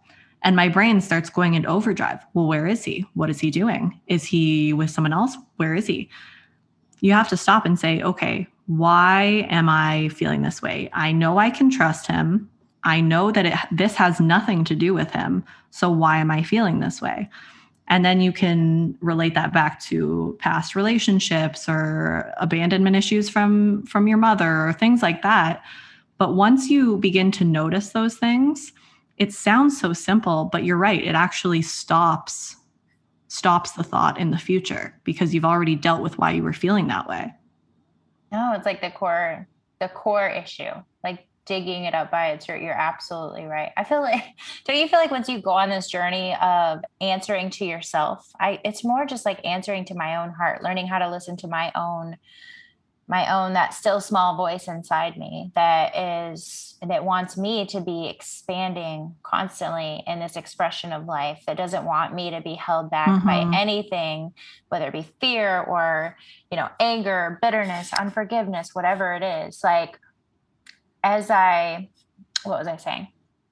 Totally lost my train of thought well, it's like I'll, I'll kind of feed it into this. Like my my psychologist calls it your inner child. You're you're nurturing mm. your inner child, and making sure that you feel safe. Whatever you've been through, you can make sure that now you are safe and you love yourself and surround yourself with people who value you. It's it's important. I agree. And also just to people who are going through this and it's still very painful, this like losing people or whatever. And I, I bring this up a lot because I just think a lot of people understand and relate to this. I think knowing yourself in different phases that you're in is really important. So, for instance, like last year, I was in shock and a lot of hurt from the people who were leaving my life. And it was such a painful thing that it was it was something I really had to wrestle with pretty much daily. Like and I made the choice at that time to kind of go into self protection mode. And I kind of liken it to like in my turtle shell. Like I didn't, mm-hmm. I didn't call friends that I normally would have because I was terrified of what they might have thought of yeah. me at the time. And I, so I took a year completely removing myself, but I kind of had to because when I was in the thick of it, my own process of waking up and growth I needed to make sure I was in a safe space. So I want to just like put out there it's okay to take those moments. But then, you know, 2021 rolled around and I had a gut instinct that this was my year to reconnect and open my heart up again and let the chips fall where they may. I'm going to reach out to those people I haven't talked to. And if they are going to reject me, then I'm ready for that. And I've actually been yeah. pleasantly surprised. There's been one difficult situation where I hurt someone by my absence and had to deal with that. And yes, so it's, I just want to say, like, you'll go through phases, and sometimes it's okay to shut down and be in a safe place with people that you can trust, especially if you're in a vulnerable position position, but that it doesn't have to last forever. Yeah. That's and, that's beautiful. That's a really good point and it's good to let people go. That's one thing, you know, I hate to like ramble on, but I recently had an encounter with someone uh, on my podcast and they're very sweet. They're in my family, but we had a very disagreeing and I got to get in the mind of a liberal. And and it it was kind of surprising to me the division and him and I are going to be fine. That's not the point, but I started to realize this idea of unity at all costs is a fantastic idea, but knowing the landscape, I'm not sure that it's completely attainable at this point, and I think that's okay. You know, I think it's okay yeah. when we have to just like let people go in a way of like let them float away and wish them as much love in your heart as possible, but it doesn't, it's not a bad thing. You know? yeah. it doesn't. No, I, I agree. Yeah. yeah, I agree. I think the thing that I've always said, especially dealing with all of the stuff with my mom. And I think actually to bring it back to the question you asked earlier, I think another reason people are so uncomfortable with me talking about it is because usually it's it's not the moms. It's usually the dads or somebody else and moms are portrayed as these ethereal angels who are all nurturing and loving and can do no wrong. And while that might be true for a lot of people, it's not true for everyone. So I think one of the big things that I learned through the experience with my mother was that these these people who are are narcissists and who are not telling the truth and who may be doing you wrong they will succeed for a little while in convincing others that you are something that you're not but at the end of the day they will always see that person's true colors and they will not have the same opinion of you because they will realize that they were manipulated. That's a really good point. That really is. That's the thing is like the truth always comes to light. And I think the best thing that we can do is just work on ourselves. And I, I don't know about you. I'm on a fierce journey of finding, embodying my most authentic self. And anything that comes up that feels at this point like it's holding me back or it's like a it's a negative element that I have that has a tendency maybe mm-hmm. to hurt others, you know, out of I'm like, I have this fierce desire to get rid of it. Like, what is that? Where is that coming yeah. from? You know, do you feel like you're in that too or Oh yeah, hundred percent. And for anyone that maybe is beginning to embark on that journey or feels called to embark on that journey, I'm gonna tell you straight up because I'm I don't like to lie. It is not easy. It's not a good time, okay? Mm-hmm. but no, what I will say is that it's worth it, right? Like it is at the end of the day. And it's not going to get fixed all at once. Uh, it takes a long time, especially, I mean, the more that you've been through in your life. Um, you'll just be continually called to work on a, a different piece um, or a new piece of yourself or something that you've been through. But the freedom that you feel when you look back, because it doesn't it doesn't happen all at once, right? You don't just wake up one day and say, "Oh, I'm cured." It's you look back one day and you're like, "Oh, I guess I haven't felt that way in a while." Have you have you experienced that? Oh yeah. I mean, it's it's for me i see everything in my life like my hangups and my insecurities. They're so real to me for whatever reason that when they're gone and i notice like you said you look up and you're like oh i haven't felt that. Like i'm like whoa i haven't felt that. Like because these yeah. things kind of like I've gone, they've ruled my life. You know, there was a time in my life if I would post something on Instagram that was like maybe an unfavorable, I'm trying to even remember what that would have been back then because it would have been so like marshmallow, like compared to what I, compared to what I, it would have been like throwing a marshmallow someone's way where now I'm literally like raining hellfire down from the sky. but I literally would have been like paranoid for three days over what if people don't like this thing? And I mean, I'm just like the now it's like that feeling. I have not had that. It'll come back every once in a while. Like, oh, you were a little angry when you said that. And now I'll be like, should I check this self thing in me? Or, but it's not an a, like an irrational concern about what people think that makes me paranoid. Mm-hmm. I'm so much more free. And that's just one example of like many things that I've overcome. And just going back to that night of like laying on the couch after I was like, every like Trump, you know, not being announced and whatever. I was like, okay, I need to go within and examine this. And my first instinct wasn't about my fear for the country, it was about my ego. It was mm-hmm. about the fact that people were going to laugh at me because I yep. put everything on the line. And I was like, I had this moment of sh- like once I knew it was my ego, but I was avoiding it. I was like, oh, oh no, I can't have this. I need the perfect outcome so I don't look bad. And then I looked at it, I sat with it. I was like, oh, this is your ego.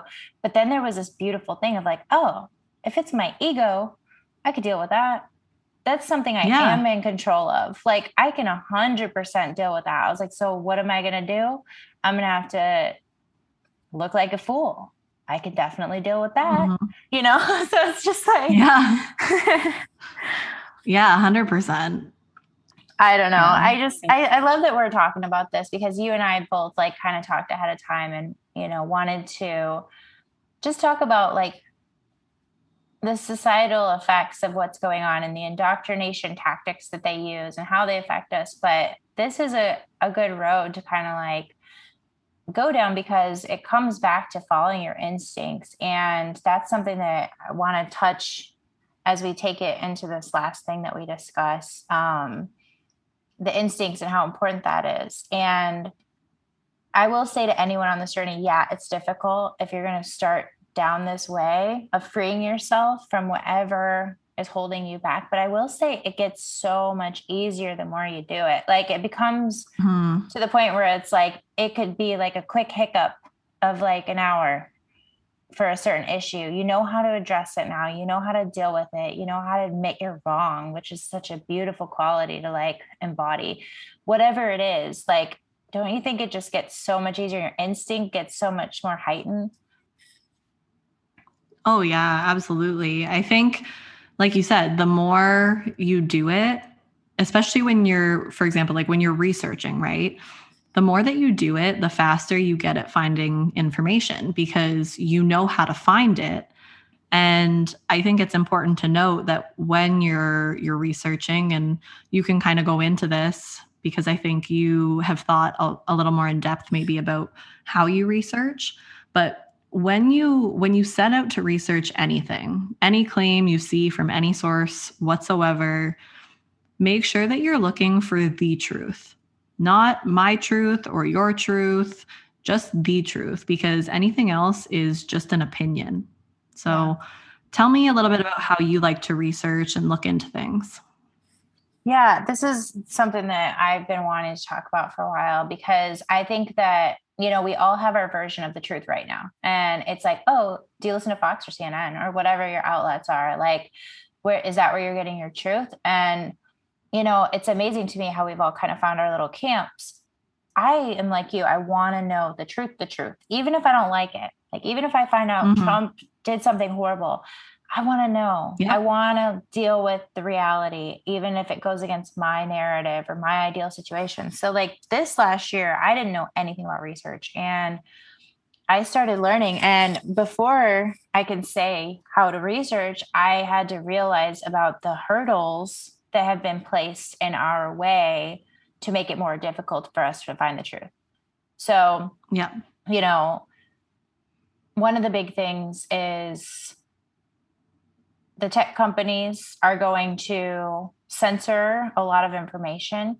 So, you're going to see warning signs on everything, and that's something that needs to be addressed. So, like, let's say COVID, for instance and you know we've all experienced this someone says something and they're just like well here's a warning that's partly false whatever that's can i think that that can deter a lot of people like oh that's probably wrong and i would ask anyone who thinks that which probably isn't many of my or your listeners but anyone who does see those or even if you are on the journey of truth like I would say follow it through. Like anytime I have a question about something, I want to know more. So even if it's from an opponent or an argument a person. So like I would say go to the fact checks every single Oh, it's time. my favorite thing to do. Can you talk about that? well, my favorite one is when the Fauci emails came out. they like fact checked. There was this one meme going around, and it was like of the girl, I think she's from like iCarly or something. And she's sitting in front of a computer, and it was like me reading all the the leaked Fauci emails uh, after being called a like conspiracy theorist for a year or whatever. And then it was like fact check, and it was like you look at it and it says the art or the the emails were not leaked; they were released through a FOIA request. And I'm like, okay, I don't give a shit. They're out. Yeah, exactly. What do they say? It's trying to discredit the emails, and that the fact check doesn't discredit the emails. It's just like, well, that's not where they came from. okay. yeah. The email the emails aren't fake. They they just weren't um they weren't leaked. They were released through a FOIA request, which like, okay, even better. You're proving our point. exactly. Exactly. So that's the thing. Like the fact checks will reveal so much. So I want to say, like, anytime anyone's curious about something, follow it through. If someone is saying, let's say it's a article a news article, whatever, debunked, because we're at the point now where you can read something like, oh, that sounds awful. And then you Google it and it says a million articles of debunk, debunk, debunk. If you shut down your computer or your phone at that point, like, well, that's debunked, and you go about your day, you've learned nothing. And mm-hmm. so, what I would say is one, Google is highly controlled by one specific narrative. So Google is going to be a bit of an issue. You can still find information on Google though. So if you use Google and you're going to go through that and you're going to see something that says debunked, I would encourage you to read why is that debunked and look for the truth in it. Stop looking for the agenda. I do this too. I struggle with this. I try to find my truth a lot of times to prove my point and I'm like, nope, you're not going at it honestly if you follow through, did they debunk it? what did they say? If they debunk it and they cite a source, go to the source. If they debunk it, like some people say, some researchers say, that proves nothing to you. And that's mm-hmm. just something to highlight. Our news has a way of saying, well, an anonymous source said, well, that just means that I, I could say the same thing. You know, I could talk to my yeah. crazy, my crazy friend who is like, oh my God, the sky is green. And I could be like, well, certain sources say the sky is green. So therefore, that means nothing. so exactly. Yeah.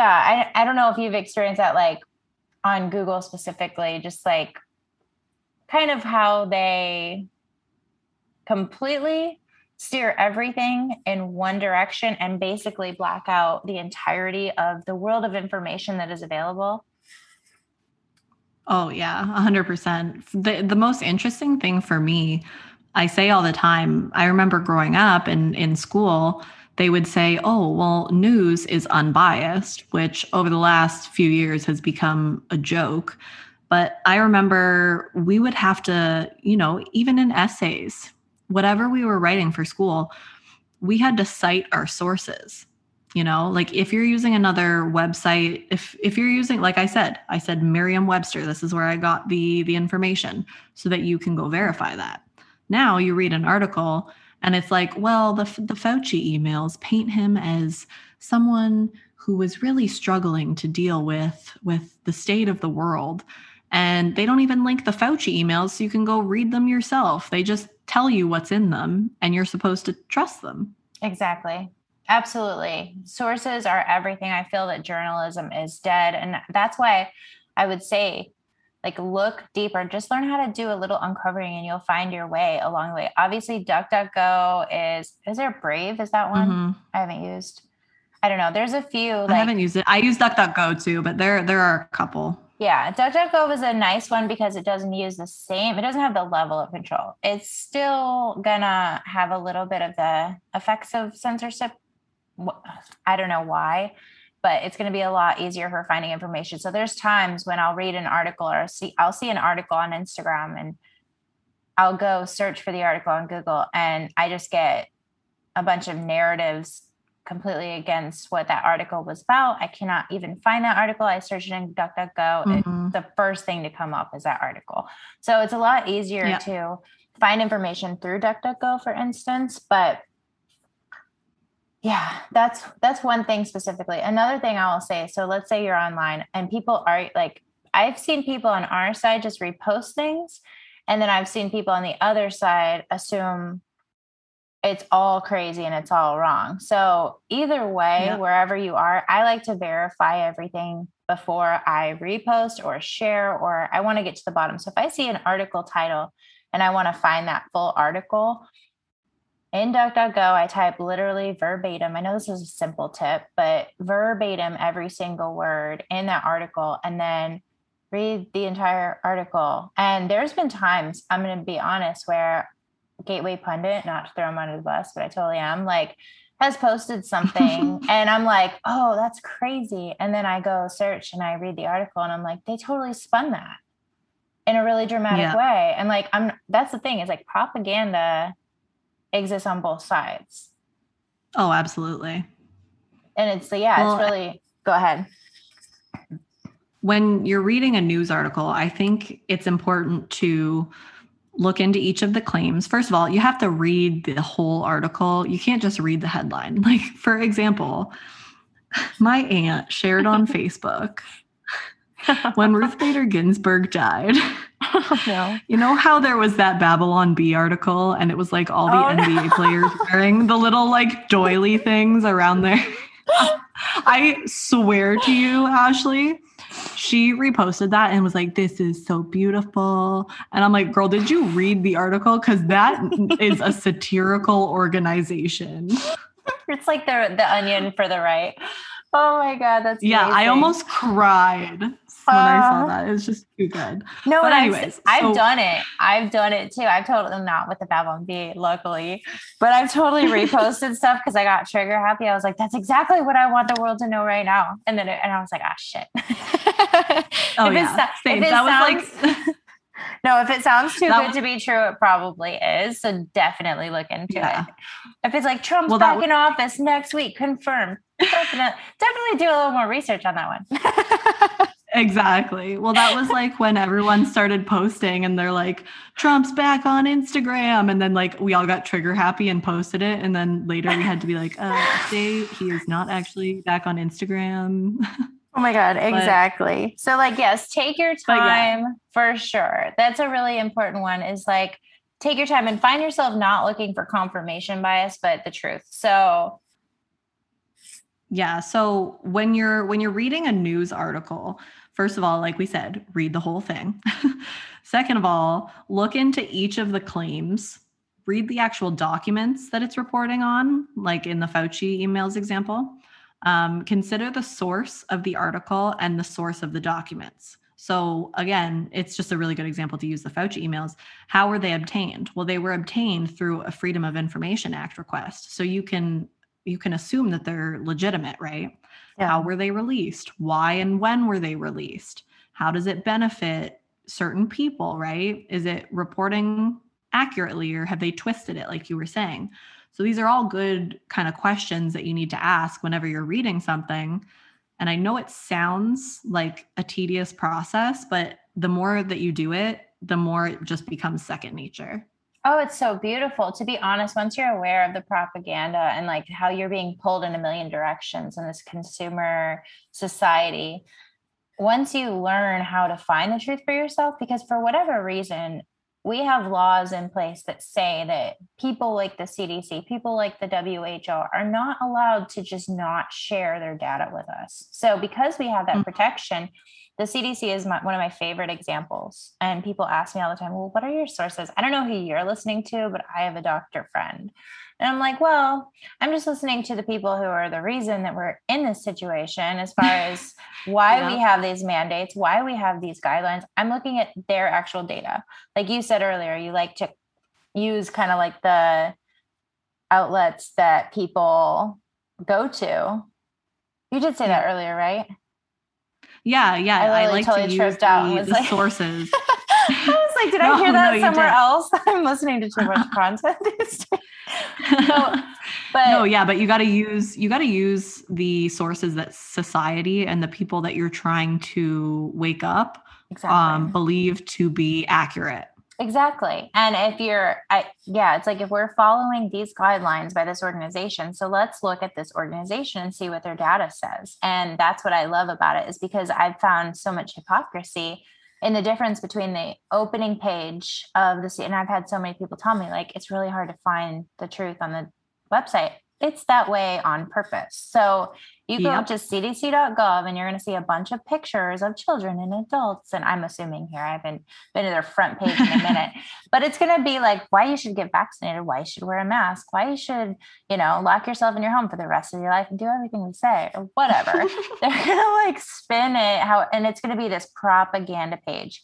But if you want to get into the heart of it, the nitty gritty, the good stuff, you know, you got to go find those data sheets. And it is it's a process. You know, I've done a couple videos helping people explaining how to do it, but it's one of those things that I learned simply by being curious and looking and try to yeah. find like anything you're looking for, you will find it in their data. And a lot of times it will be PDFs. If you if someone posts a study link and you or just a study, go look up that study and type PDF after it that is going to help you. Like every time you type in PDF to DuckDuckGo, you're going to probably get the original source. And yeah, it sucks to go through a 46 page document or, you know, 120 page document. but if you're curious about something, look at the table of contents in that PDF. I download them, I save them on my computers, I highlight them for later reference. But go to the table of contents, find the thing that you're specifically interested in.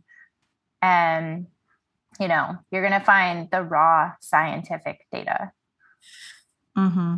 Exactly. And I will say something to make it easier if you're looking for a specific study and you're having trouble finding the study itself, you can put PDF, but you can also put quotations around the group of words. And that will basically tell the search engine, I only want things that have these words in this format and then it'll be a little bit easier to find what you're looking for. Dude, I didn't know that. That's awesome.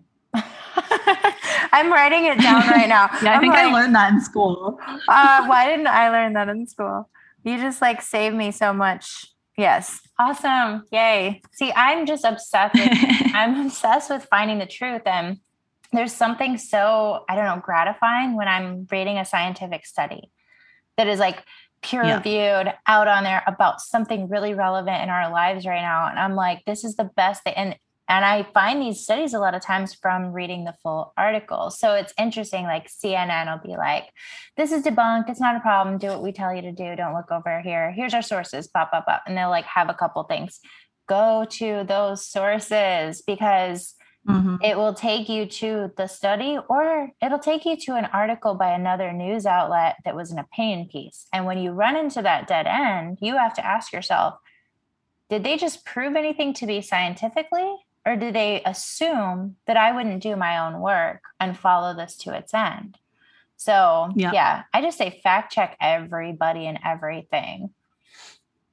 Yeah, I agree. And I mean, like you were saying, your gut and your intuition are your best guides. Yes. Like you may even find a collection of random people on the internet talking about things that they've witnessed or experienced more trustworthy than a reputable news company. You know what I mean? Exactly. That's that's the other thing that I'm excited to share is, you know, some people are like, don't listen to CNN, don't listen to Fox News, don't, you know, and I think that puts us back in this state of just echo chambers of information when we really need a full spectrum of the world to understand the truth. In the scientific community, you want everyone there to challenge it in order to whatever is true will remain and it won't be able to be refuted. So when it comes to this, I have the opposite kind of a thing. Like, and I don't spend a lot of time watching these things because at this point I've kind of gotten what I need to know. But Mhm. if you're watching, I think it's good to watch, but instead of watching, if you feel an emotion, whether it be the alternative media to your own belief or whatever, or the one you agree with, if you feel an emotion, be aware of that moment and be like, why am I angry right now?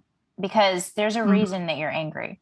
That was intentional. They, there's a desire to pull you in. And then I would look at it like a case study like, okay, I'm angry. What is the agenda? The agenda is to make me angry. Why? Towards who? Start doing that. Remember when we learned in school who, what, where, when, why? Those that's a really Yeah. important yeah, it's a really important skill, which ironically is intended for people like journalists are supposed to look at the world through that lens, but we have to be the ones looking at journalists in that way. Because unfortunately mm-hmm. we're at a time where they're not just trying to get to the bottom of the things they're trying to control a narrative. They're trying to steer your brain and your thoughts. So that's something that i've found really fun is when i feel anger i'm like oh you're angry that's what they wanted. So i detach myself from that anger and i'm like what is their agenda and the thing that they're demonizing nine times out of 10 is the thing that you might want to look into because they're trying Yep. to tell you, like, like just like with Trump, they're like, he's so scary. Don't look at his Twitter. Oh my God, he tweets. That's so scary. So what did people do? They probably didn't even look at his Twitter and we're just like, it's awful that he tweets. I'm never going to look at that. And they missed out on a lot of truth bombs. So Yep. when they tell you Yeah, not to look, you might want to look. Exactly. Well, and a really good example of that is someone that I I work with and he's been a family friend for a very long time and I love him dearly, but he's very indoctrinated. And I remember there was one time we were having lunch in the office and we're sitting there and he started saying things, "Oh, Trump is racist, Trump is this, Trump is that." And my favorite thing to do when somebody says that to me is okay, why? And they're like, well, just the things that he says. Okay, so what does he say? Oh, well, well, I don't know. I'd have to look it up. Okay, so you don't know what he says, then how can you have an opinion on it? And they're like, well, d- d- uh," and they can't really come up with an answer. It's it's it's a real thing. I've had that same issue, and I used to be the person like not knowing the answer. So I would just like get loud. I'm so embarrassed. I'm such a I was such a liberal. Like I remember thinking if I was loud oh, and emotional, I would totally win. And I didn't win. I thought I, I had a dumb I, I had a dumb Trump shirt. No. oh yeah, like I was bad. That's awesome. No, it's awesome. Like I love it. It's so crazy. Yeah, I totally was like, I'm so loud and emotional. And then they would just get annoyed and walk away. And I'd be like, nailed it. but I thought that I proved yep. them wrong. And they were really like, I can't handle talking. And now I understand being on this side. I'm like, oh my God, I totally get it. It's like, because you ask someone, like, why? And it's, we've all been a victim of this. That's the thing is this programming that we're talking about, every single one of us has been and still is on some level a victim to it. Yeah. I am right now you are right now. It's just mm-hmm. to different degrees. And, you know, when I would just say anyone who says anything, like, don't you want to know why you think that? And don't you want to yeah. question where you got that thought? And it, was it a true conviction you felt in your heart? And you know, a lot of people, I don't know if you've experienced this because I'll be like, well, that's, I know what the news says. And people, a lot of people tell me, I don't watch the news. And they think that that means that they came to this conclusion on their own. But like everything that we've discussed in this podcast, all the influences that come at us from all these angles, people don't even realize that they might not be the news version, but it's the same propaganda. That's absolutely. You know, Absolutely. Well, and I really like the, I, I, think it's called like the art of asking questions, right? Because it it tells you whether or not that person is worth continuing to have a conversation with. So like for example, the the man that I was just referring to, I know that he doesn't actually know why he thinks that. So I'm not going to continue to have a conversation with him. If he had said, "Oh, well, Trump said this, he said this, he said this, and I disagree because this this and this." Then I would be like, okay, let's have a conversation about that and we can be reasonable and rational. But when you don't even know why you think something, it's not even worth it for me to try and have a conversation with you because you don't know anything about the situation you're trying to talk about. Yeah. No, that's a really good point. And that's what's I think been hard is there's some of us who this year there was a big shift and we could we could divide that shift and label it in a million ways like on spiritual levels on different but on one level there was people who were curious and had desire to know and there were people who i don't know if you see it the same way but i felt like i don't want to be curious it's too much and they kind of shut down. Mm-hmm. and so those of us who are like whoa our world just shifted dramatically i want to understand this. I trust myself enough to look into this and to make a decision on what's going on. And then you go to talk yep. to people about it and they're just kind of like i'm good with the narrative. Stop telling me why it's wrong you know? Yeah exactly. And that's okay. Yeah it's, it's frustrating but it's okay yeah, I mean, I I do get it, you know. First of all, it's hard to know what you don't know. Second of all, when you've got kids and jobs and all of these responsibilities, it is hard to find time for sure. But at the end of the day, if if you have a desire to know the truth, you will find the time.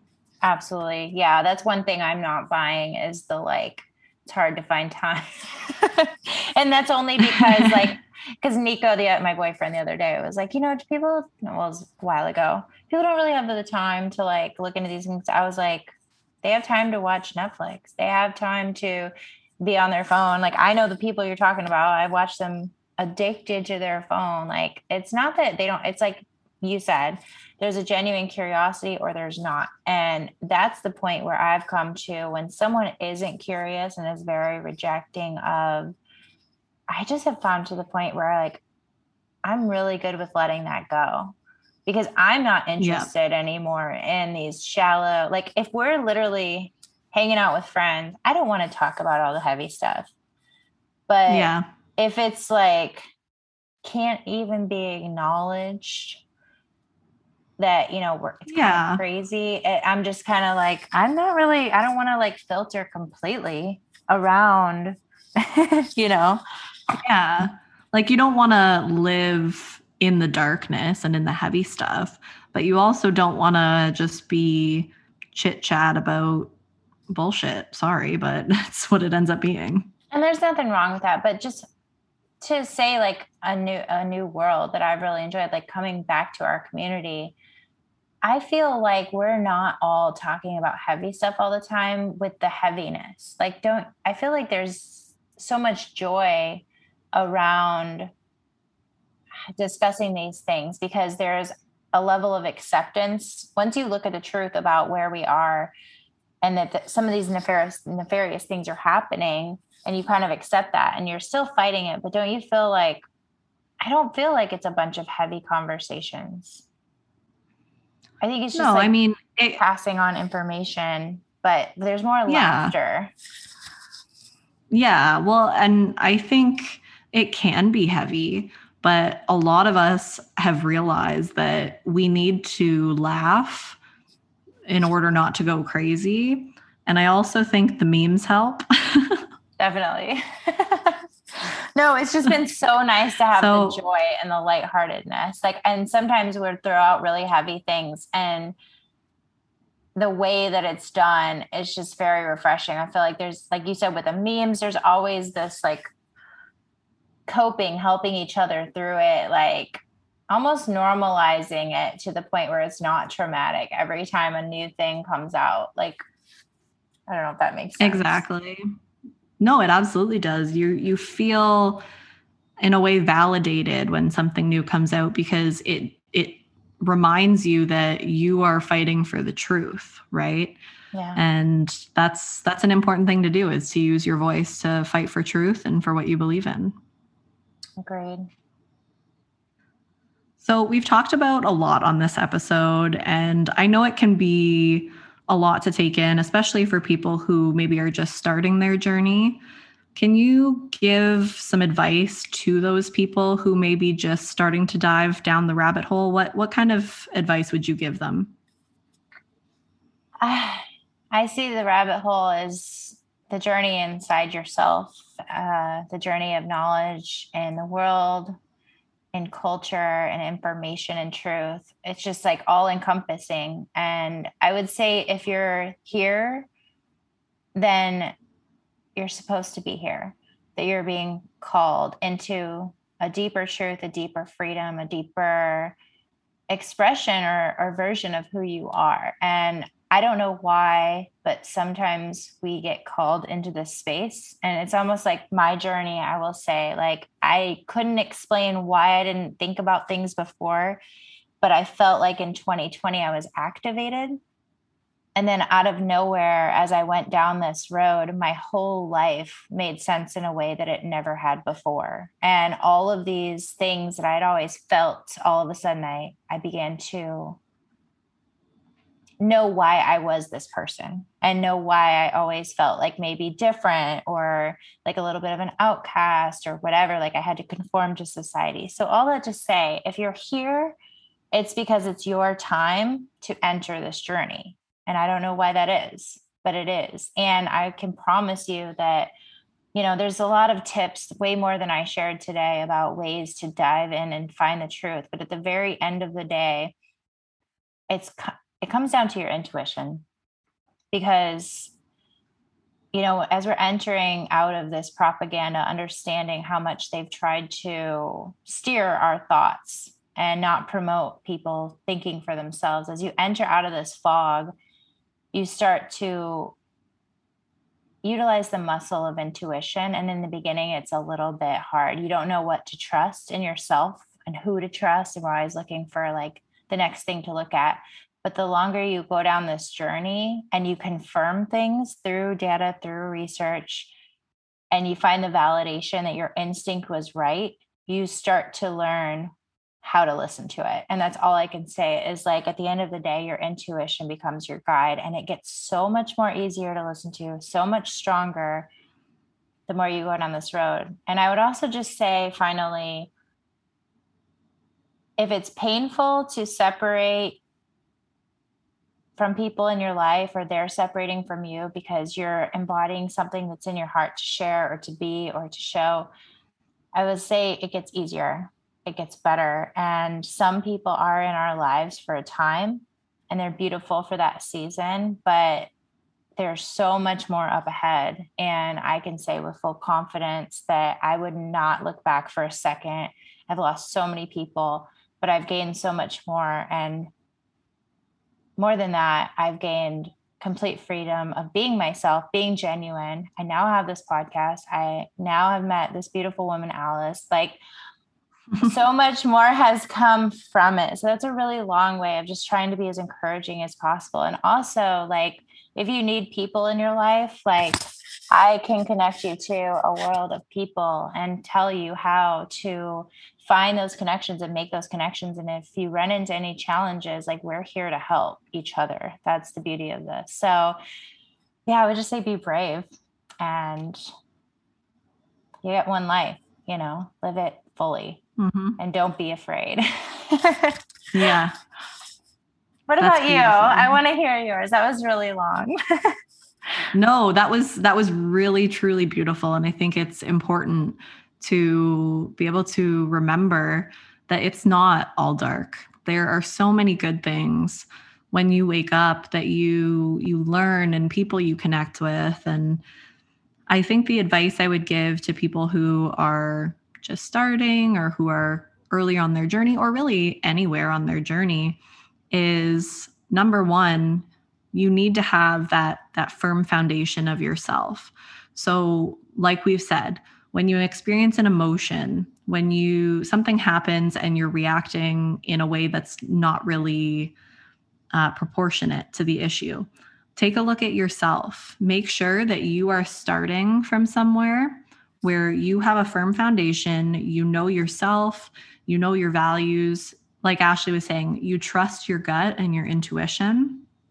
And then my other advice would be not to forget that you still live in your everyday reality. And that's that's okay. It's a beautiful thing to have this this beautiful earth that we live on. And don't forget to go out and experience it. I take a social media break every weekend so that i can recharge and remember what it's like to live in a world where you're not so focused on these issues all the time they're important issues but they they don't need to occupy your brain every second of every day because then they win. That's what they want.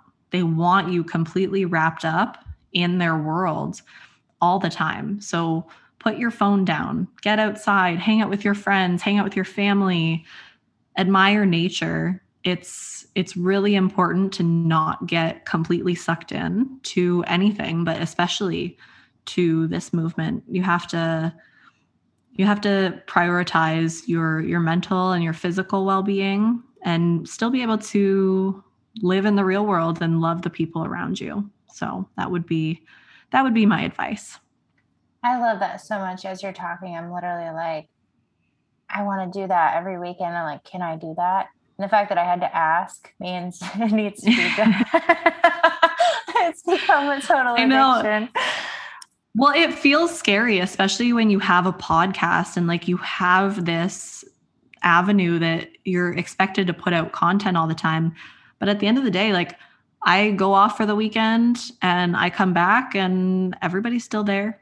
Nothing you, really significant has happened, you know? How does it feel? Like, cause I, I recently went to Utah and we, I was loving nature so much that we would get back to the hotel after like a really long, just like full day and I would look at my phone and it would just look like white noise. Like it would look chaotic and like, and I was mm-hmm. like, no, thank you. Like, is that how you feel pretty much yep. on Mondays? Yeah, that's exactly how I feel. Like it's it's hard at first. Like on the Friday, I delete it and then I'm kind of like I keep picking it up and like scrolling to the place where the app usually is and it's not there. And then I'm like, "Oh yeah, I I'm not doing that right now."